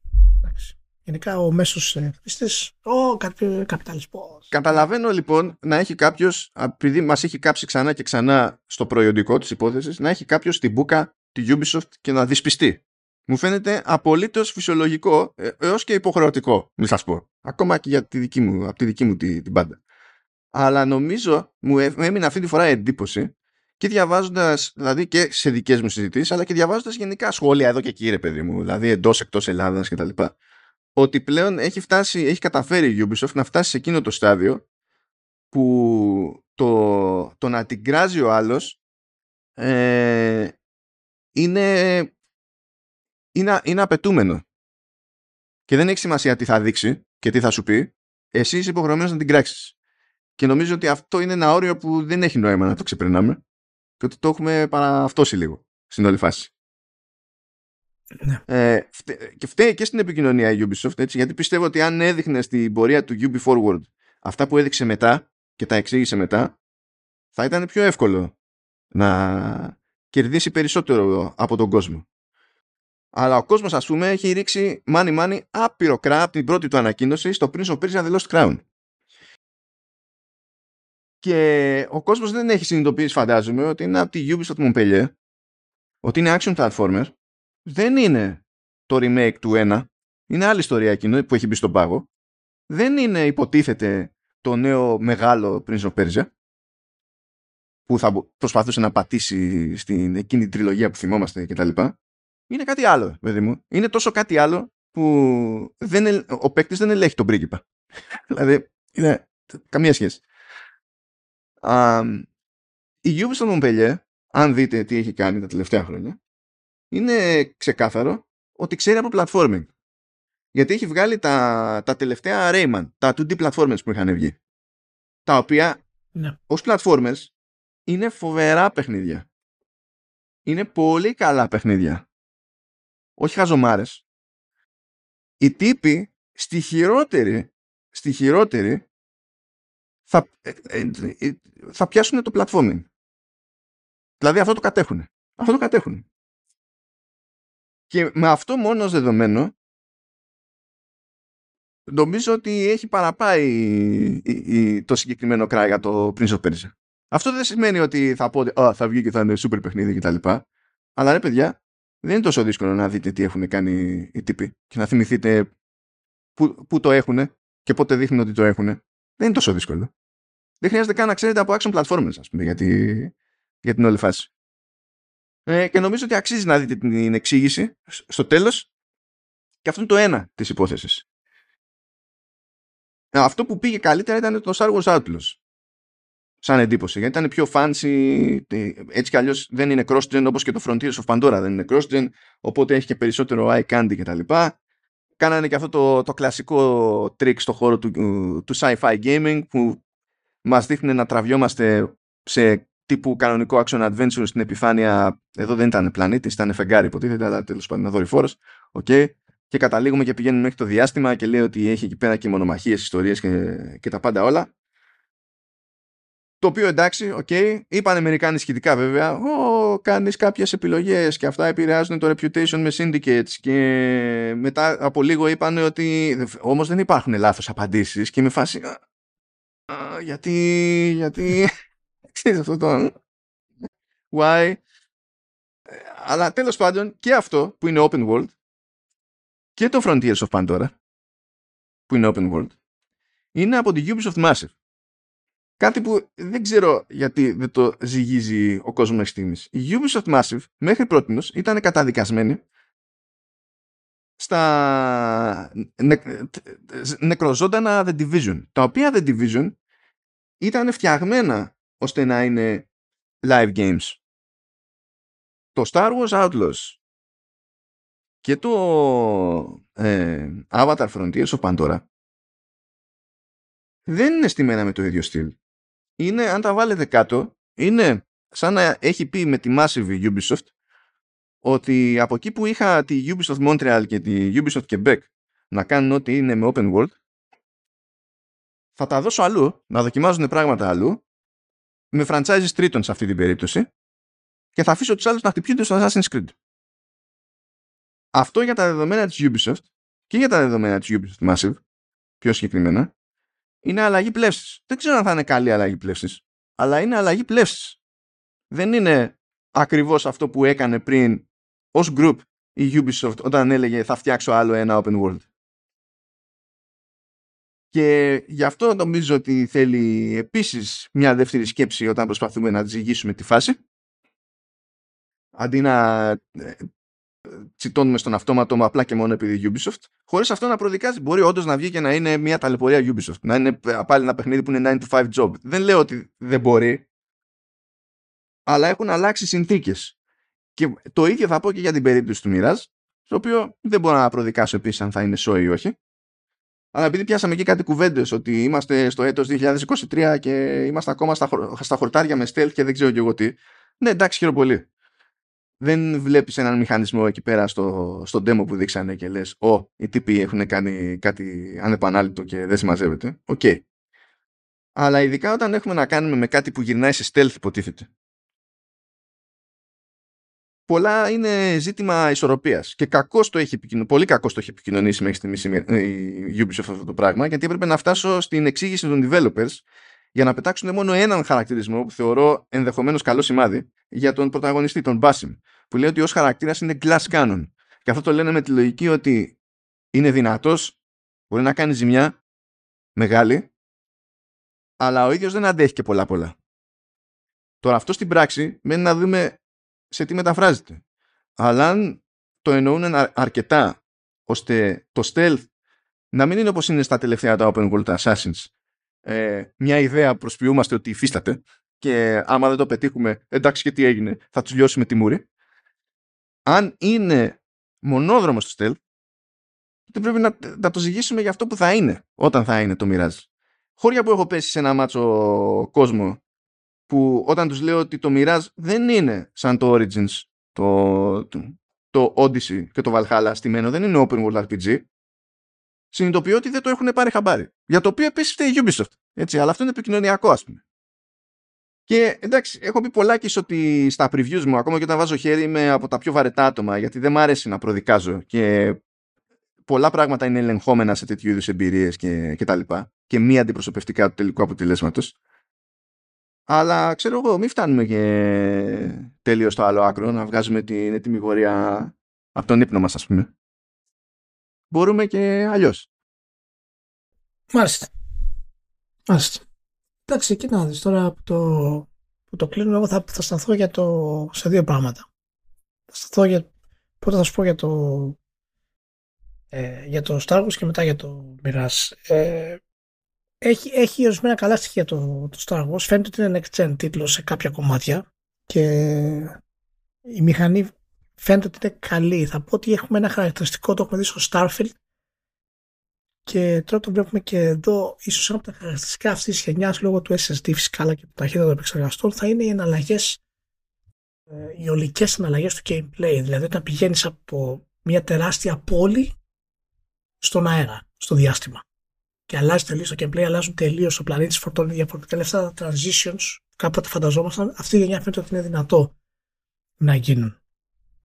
Ε, οπότε τα υπόλοιπα θα τα δούμε. Γενικά το gameplay ήταν αρκετά generic και περιμένω να δω πώς θα εξελιχθεί γενικότερα και τι μορφή θα πάρει. Βασικά το πιο ενδιαφέρον που είπαν μηχανικά στο κατόπιν εορτής ήταν αυτό ότι έχεις το, το blaster και στο blaster μπορείς να αλλάζεις modules και on the fly ανάλογα με την περίσταση και ότι αυτό ανοίγει διάφορες δυνατότητες αμυντικές, ε, επιθετικές σε ενδεχόμενους γρήφου κτλ. Που πάλι δεν είδαμε κάτι ιδιαίτερο ναι, δείγμα, ναι. αλλά στα, στα χαρτιά μπορείς να πεις έχει ένα. Θα δούμε, αυτό, ναι. ξέρω. Ναι, ναι θα, θα, θα, θα, το δούμε αυτό. Τώρα για το μοιράς θα πω πραγματικά ότι ίσως ένα πράγματα που θα, θα διαφωνήσουμε γιατί θεωρώ αυτή την κίνηση μια, μια απαράδεκτη κίνηση της Ubisoft.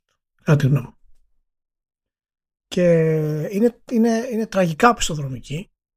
Είναι ένα από τα... Εμένα αυτό που μου δείχνει είναι ότι η σειρά είναι τόσο βαλτωμένη πλέον που το παιχνίδι θυμίζει remake του πρώτου σε μεγάλο βαθμό με κάποιους βελτιωμένους μηχανισμούς κτλ. Καλά, το λένε ότι όλο αυτό σαν τέτοιο το λένε, το λένε ότι είναι στην ουσία πατάει στη λογική των πρώτων.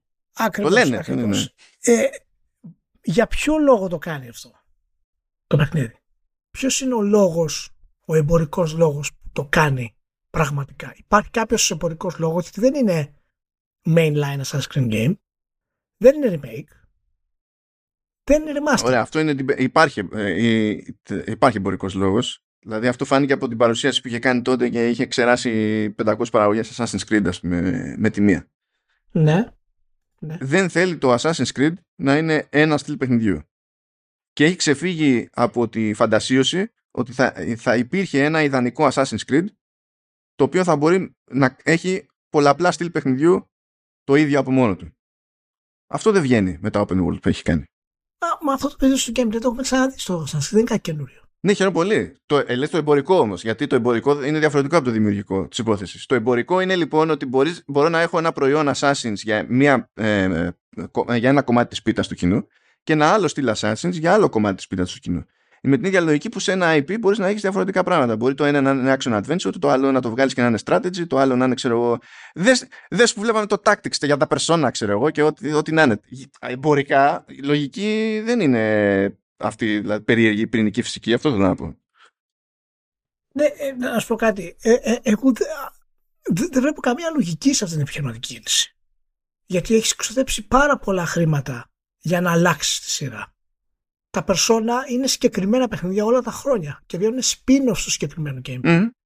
Η Ubisoft προχώρησε από το πρώτο gameplay του Assassin's Creed, μας πήγε στον Έτσιο, μας έφτασε στο Black Flag, προσέθεται συνέχεια κομμάτια στο Assassin's Creed, καινούργιο gameplay, μας έφτασε στο Origins, μετά έβαλε τα RPG στοιχεία και ξεκίνησε από ένα base stealth παιχνίδι, το οποίο stealth δεν ήταν ουσιαστικά πολύ καλό stealth, αλλά τέλος πάντων ένα base stealth παιχνίδι, το έκανε σιγά σιγά προσθέτοντας διάφορα είδη gameplay σε κάτι άλλο, έφτασε στο Valhalla, που είναι, μπορεί να είναι μεγαλύτερη της επιτυχία, και τώρα αποφασίζει να κάνει τι, να διαχωρίσει ξανά τη σειρά και να κάνει ένα 2D Metroidvania παραδείγματος χάρη σου λέω. Ένα action παιχνίδι τελείως.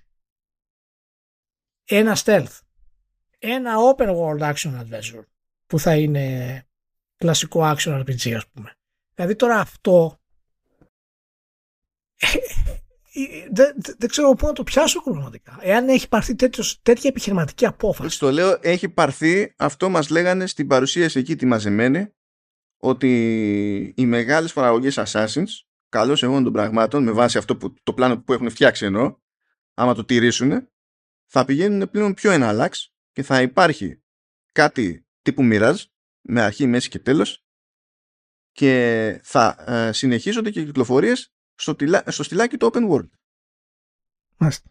Εντάξει, ε, ε, εγώ το θεωρώ τραγικό αυτό το πράγμα. Τραγικό, το θεωρώ τραγικό. Να υπάρχουν και τα δύο, για ποιο λόγο; Είναι, είναι απόφαση είναι απόφαση μετόχων αυτό το πράγμα. Είναι απόφαση ανθρώπων πίσω από γραφεία. Δεν έχουν καμία ιδέα το τι μπορεί να πιάσει.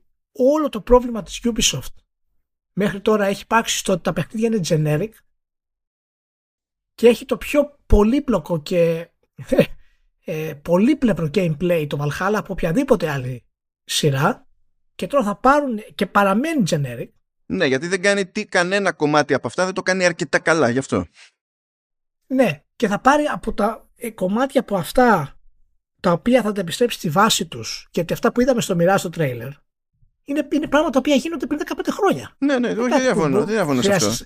Χρειάζεται, ναι, Και θα πάρει αυτό και θα τα κάνει ξεχωριστά παιχνίδια, τα επιμέρους κομμάτια που αποτελούν το generic σύνολο, θα τα κάνει ξεχωριστά παιχνίδια.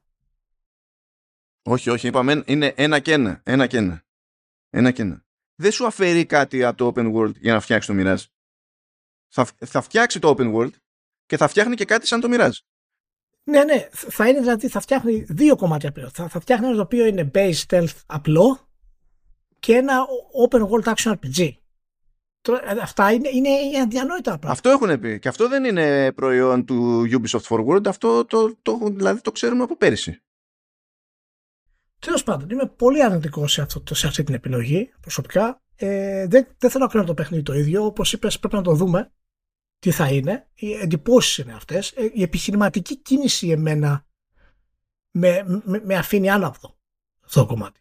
Και μπορεί να έχουν δίκιο. Και, εντάξει, είναι επιχειρηματίες, οι άνθρωποι ξέρουν πολύ περισσότερο από εμάς. Αλλά μου κάνει φοβερή εντύπωση πώς επιχειρηματικά θα, θα, θα κάνουν split αυτούς που θέλουν μόνο stealth από το Assassin's Creed και αυτούς που θέλουν open world action RPG από το Assassin's Creed το οποίο δεν θα έχει stealth ή θα έχει και εκείνο λίγο stealth αλλά θα είναι λιγότερο από το Mirage δηλαδή πώς θα τα ισορροπήσεις αυτά τα πράγματα; Μα αυτό, αυτό που λες τώρα θα έχει και εκείνο λίγο stealth και θα είναι λιγότερο από το Mirage είναι, είναι, αυτό είναι το default στο, σε αυτά που έχουμε τώρα ναι. δηλαδή είναι, είναι, ναι, είναι ναι, ένα ναι. stealth το οποίο είναι τέρμα τζούφιο στο, στη σύγχρονη εποχή του Assassin's έτσι κι αλλιώς είναι τέρμα τζούφιο Τέλος πάντων, αυτή είναι, αυτή είναι η πρώτη αντίδραση. Θα το ξαναψάξω το, το θέμα να δω. Πραγματικά μου φαίνεται φοβερή, φοβερά ανούσια, πολύπλοκη κίνηση και με πολύ μεγάλο ρίσκο. Δεν ξέρω, δεν ξέρω πώς θα είναι το, το Mirage, αλλά στο, στο εμπορικό, δηλαδή εγώ νομίζω ότι έχουν σκεφτεί πολύ, πολύ, πολύ απλά. Δηλαδή είναι το δυνατότερο τους franchise. Αυτό που περιμένεις από μια εταιρεία που ζορίζεται και ζορίζεται ενώ αν όχι οικονομικά, τουλάχιστον για το θέμα, το ξέρεις, μέχρι πότε θα, μπορεί, θα μπορούν οι διοκτήτε να διατηρούν τον έλεγχο της εταιρείας, έτσι όπως έχει πάει το πράγμα, που έχουν μπει μέχρι ένα σημείο οι Κινέζοι και τα λοιπά και τέτοια. Όταν έχεις κάτι τέτοιο, αν είναι να πεις ότι θα στηριχθώ περισσότερο σε κάτι, δεν θα στηριχθείς στο The Crow, δεν θα στηριχθείς στο Skull and Bones, που αυτό έπρεπε να τους είχε κόψει και να το είχες εξαφανίσει προαιώνων, ας πούμε. Φυσικά θα πας και θα στηθείς στο Assassin's και από εκεί και πέρα βλέπεις τι κάνει. Avatar, και Star Wars. Δηλαδή, χώνει τα πολλά τα λεφτά στη μία μπάντα που είναι δική της και έχει πετύχει. Έχει πετύχει εμπορικά εννοώ, έτσι. Δημιουργικά είναι άλλη συζήτηση αυτή. Και μετά πηγαίνει και χώνεται με IP που δεν είναι δικά της, αλλά ξεκινάνε με ένα μήνυμο με εκτόπισμα. Και το Avatar δεν ξέρω πού θα πάει, πώς θα πάει, γιατί για μένα είναι γενικά άγνωστη η εντύπωση που έχει η μάζα, το, το, το mainstream τέλος πάντων, τι, τι σοϊ αγάπη μπορεί να έχει με το Avatar ώστε να φτάσει σε level ας πούμε να εξηγεί όλη αυτή την κίνηση αλλά στο Star Wars ε, ε, ε πάνε, πάνε και στα τυφλά δηλαδή ο, ο κόσμος εγώ επιχειρηματικά αυτή η κίνηση με το Assassin's Creed μου φαίνεται περίεργη ε, αλλά, αλλά προφανώς έχουν ιδιαίτερο πλάνο στο μυαλό τους με τι πωλήσει μπορεί να φέρει το καθένα και να τους βγαίνει. Χωρίς το Assassin's θα ήταν νεκρή η Λία. Σκέψου ότι το Valhalla ότι έχει τα χίλια yeah. κουσούρια που έχει το Valhalla αλλά για δες, έχουν, έχει βγει περίπου, δηλαδή κοντεύει να κλείσει τρία χρόνια στην αγορά του Valhalla. Όταν, όταν θα βγει το, το Mirage, είναι τότε που θα κλείνει τρία χρόνια στην αγορά του Valhalla. Και αυτό έχει περπατήσει και έχει βγάλει νόημα οικονομικά για την Ubisoft, χωρίς να βασίζεται σε Battle Passes και διάφορα τέτοια. Απλά έχει βγάλει μερικά expansion, ξέρω εγώ. Okay, τα οποία είναι προαιρετικά, δεν φέρνουν τα πάνω κάτω και, και τα λοιπά. Όταν το βλέπεις αυτό, Πού θα πας να ρίξεις λεφτά; Στο Assassin's. Αλλά όχι με αυτόν τον τρόπο. Όχι προσφέροντας ένα παιχνίδι το οποίο είναι το 2007. Δεν το κάνεις έτσι. Κάνεις κάτι διαφορετικό. Κάνεις κάτι άλλο. Κάνεις strategy. Επεκτείνεις το IP. Το strategy δεν έχει το, το, το ίδιο εκτόπισμα με action τώρα. δηλαδή... Όχι, όχι αλλά, αλλά, ένα, αλλά ένα brand δεν χτίζεται επαναλαμβάνοντας το ίδιο παιχνίδι συνέχεια. Άμα το αντιμετωπίσεις ως FIFA, θα πεθάνεις στο τέλος. Όπως πέθανε το FIFA και έγινε Ultimate. Άμα αυτός είναι ο σκοπός τους, πάω πάσο. Okay. Νομίζω ότι δεν θέλουν, έχουν πάρει χαμπάρι πόσα χρόνια τους παίρνει κάθε φορά να κάνουν ένα open world και δεν θέλουν να περιμένουν κάθε φορά 3 και 4 χρόνια για να βγάλουν καινούριο Assassin's. Μάλλον. Ναι, είναι πιθανό. Το οποίο επίσης δεν είναι περίεργο όταν βλέπεις ότι από εκεί βγαίνει το περισσότερο το φράγκο σου. Επίσης δεν είναι Δηλαδή, άμα δεις ότι θα θέλεις 4 χρόνια για να βγάλεις open world κάθε φορά και βασίζεσαι τόσο οικονομικά στο Assassin's, δεν μπορείς να περιμένεις να το βγάζεις κάθε φορά 4 χρόνια. Εγώ μπορώ να περιμένω να παίξω 4 χρόνια. Εσύ μπορείς. Αυτοί δεν μπορούν, έχουν πρόβλημα. Το θέμα είναι μάλλον ότι τα παιχνίδια δεν τα βγάζουν κάθε 4 χρόνια, τα βγάζουν κάθε 2. Ε, μα να, τώρα δεν τα βγάζουν, δεν μπορούν. Το, το, το, βγάζουν κάθε χρόνο. Ναι. Και τώρα πήξανε το κομμάτι. Μα αυτό σου λέει ότι ουσιαστικά οδηγούνται στο δικό τους θάνατο για τη σειρά. Και για να επιβιώσουν κάνουν τελείως extreme measures. Επειδή ακριβώς το στήσαν την πίστη να έχουν στήσει λάθος εξ αρχής με το Sanskrit. Και τώρα θα το, θα, το, θα το διαχωρίσουν ακόμα περισσότερο για να μπορέσουν να καλύψουν τα οικονομικά τους για να βγει όπως έχει. Τέλος πάντων, θέλει περισσότερη ανάλυση και έρευνα το, το θέμα. Αυτή είναι οι αρχικές εντυπώσεις αυτές.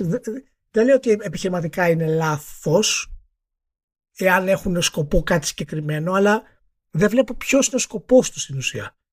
Γιατί άμα ο σκοπός είναι απλά να το διαλύσουν το Assassin's και να το βγάλουν 600 Assassin's το δευτερόλεπτο, ναι, okay. Επιστρέφουν σε μια εποχή η οποία ήταν Assassin's κάθε χρόνο στην ουσία, απλά αλλάζουν το κάνουν πιο, πιο πλάγια. Τέλος πάντων.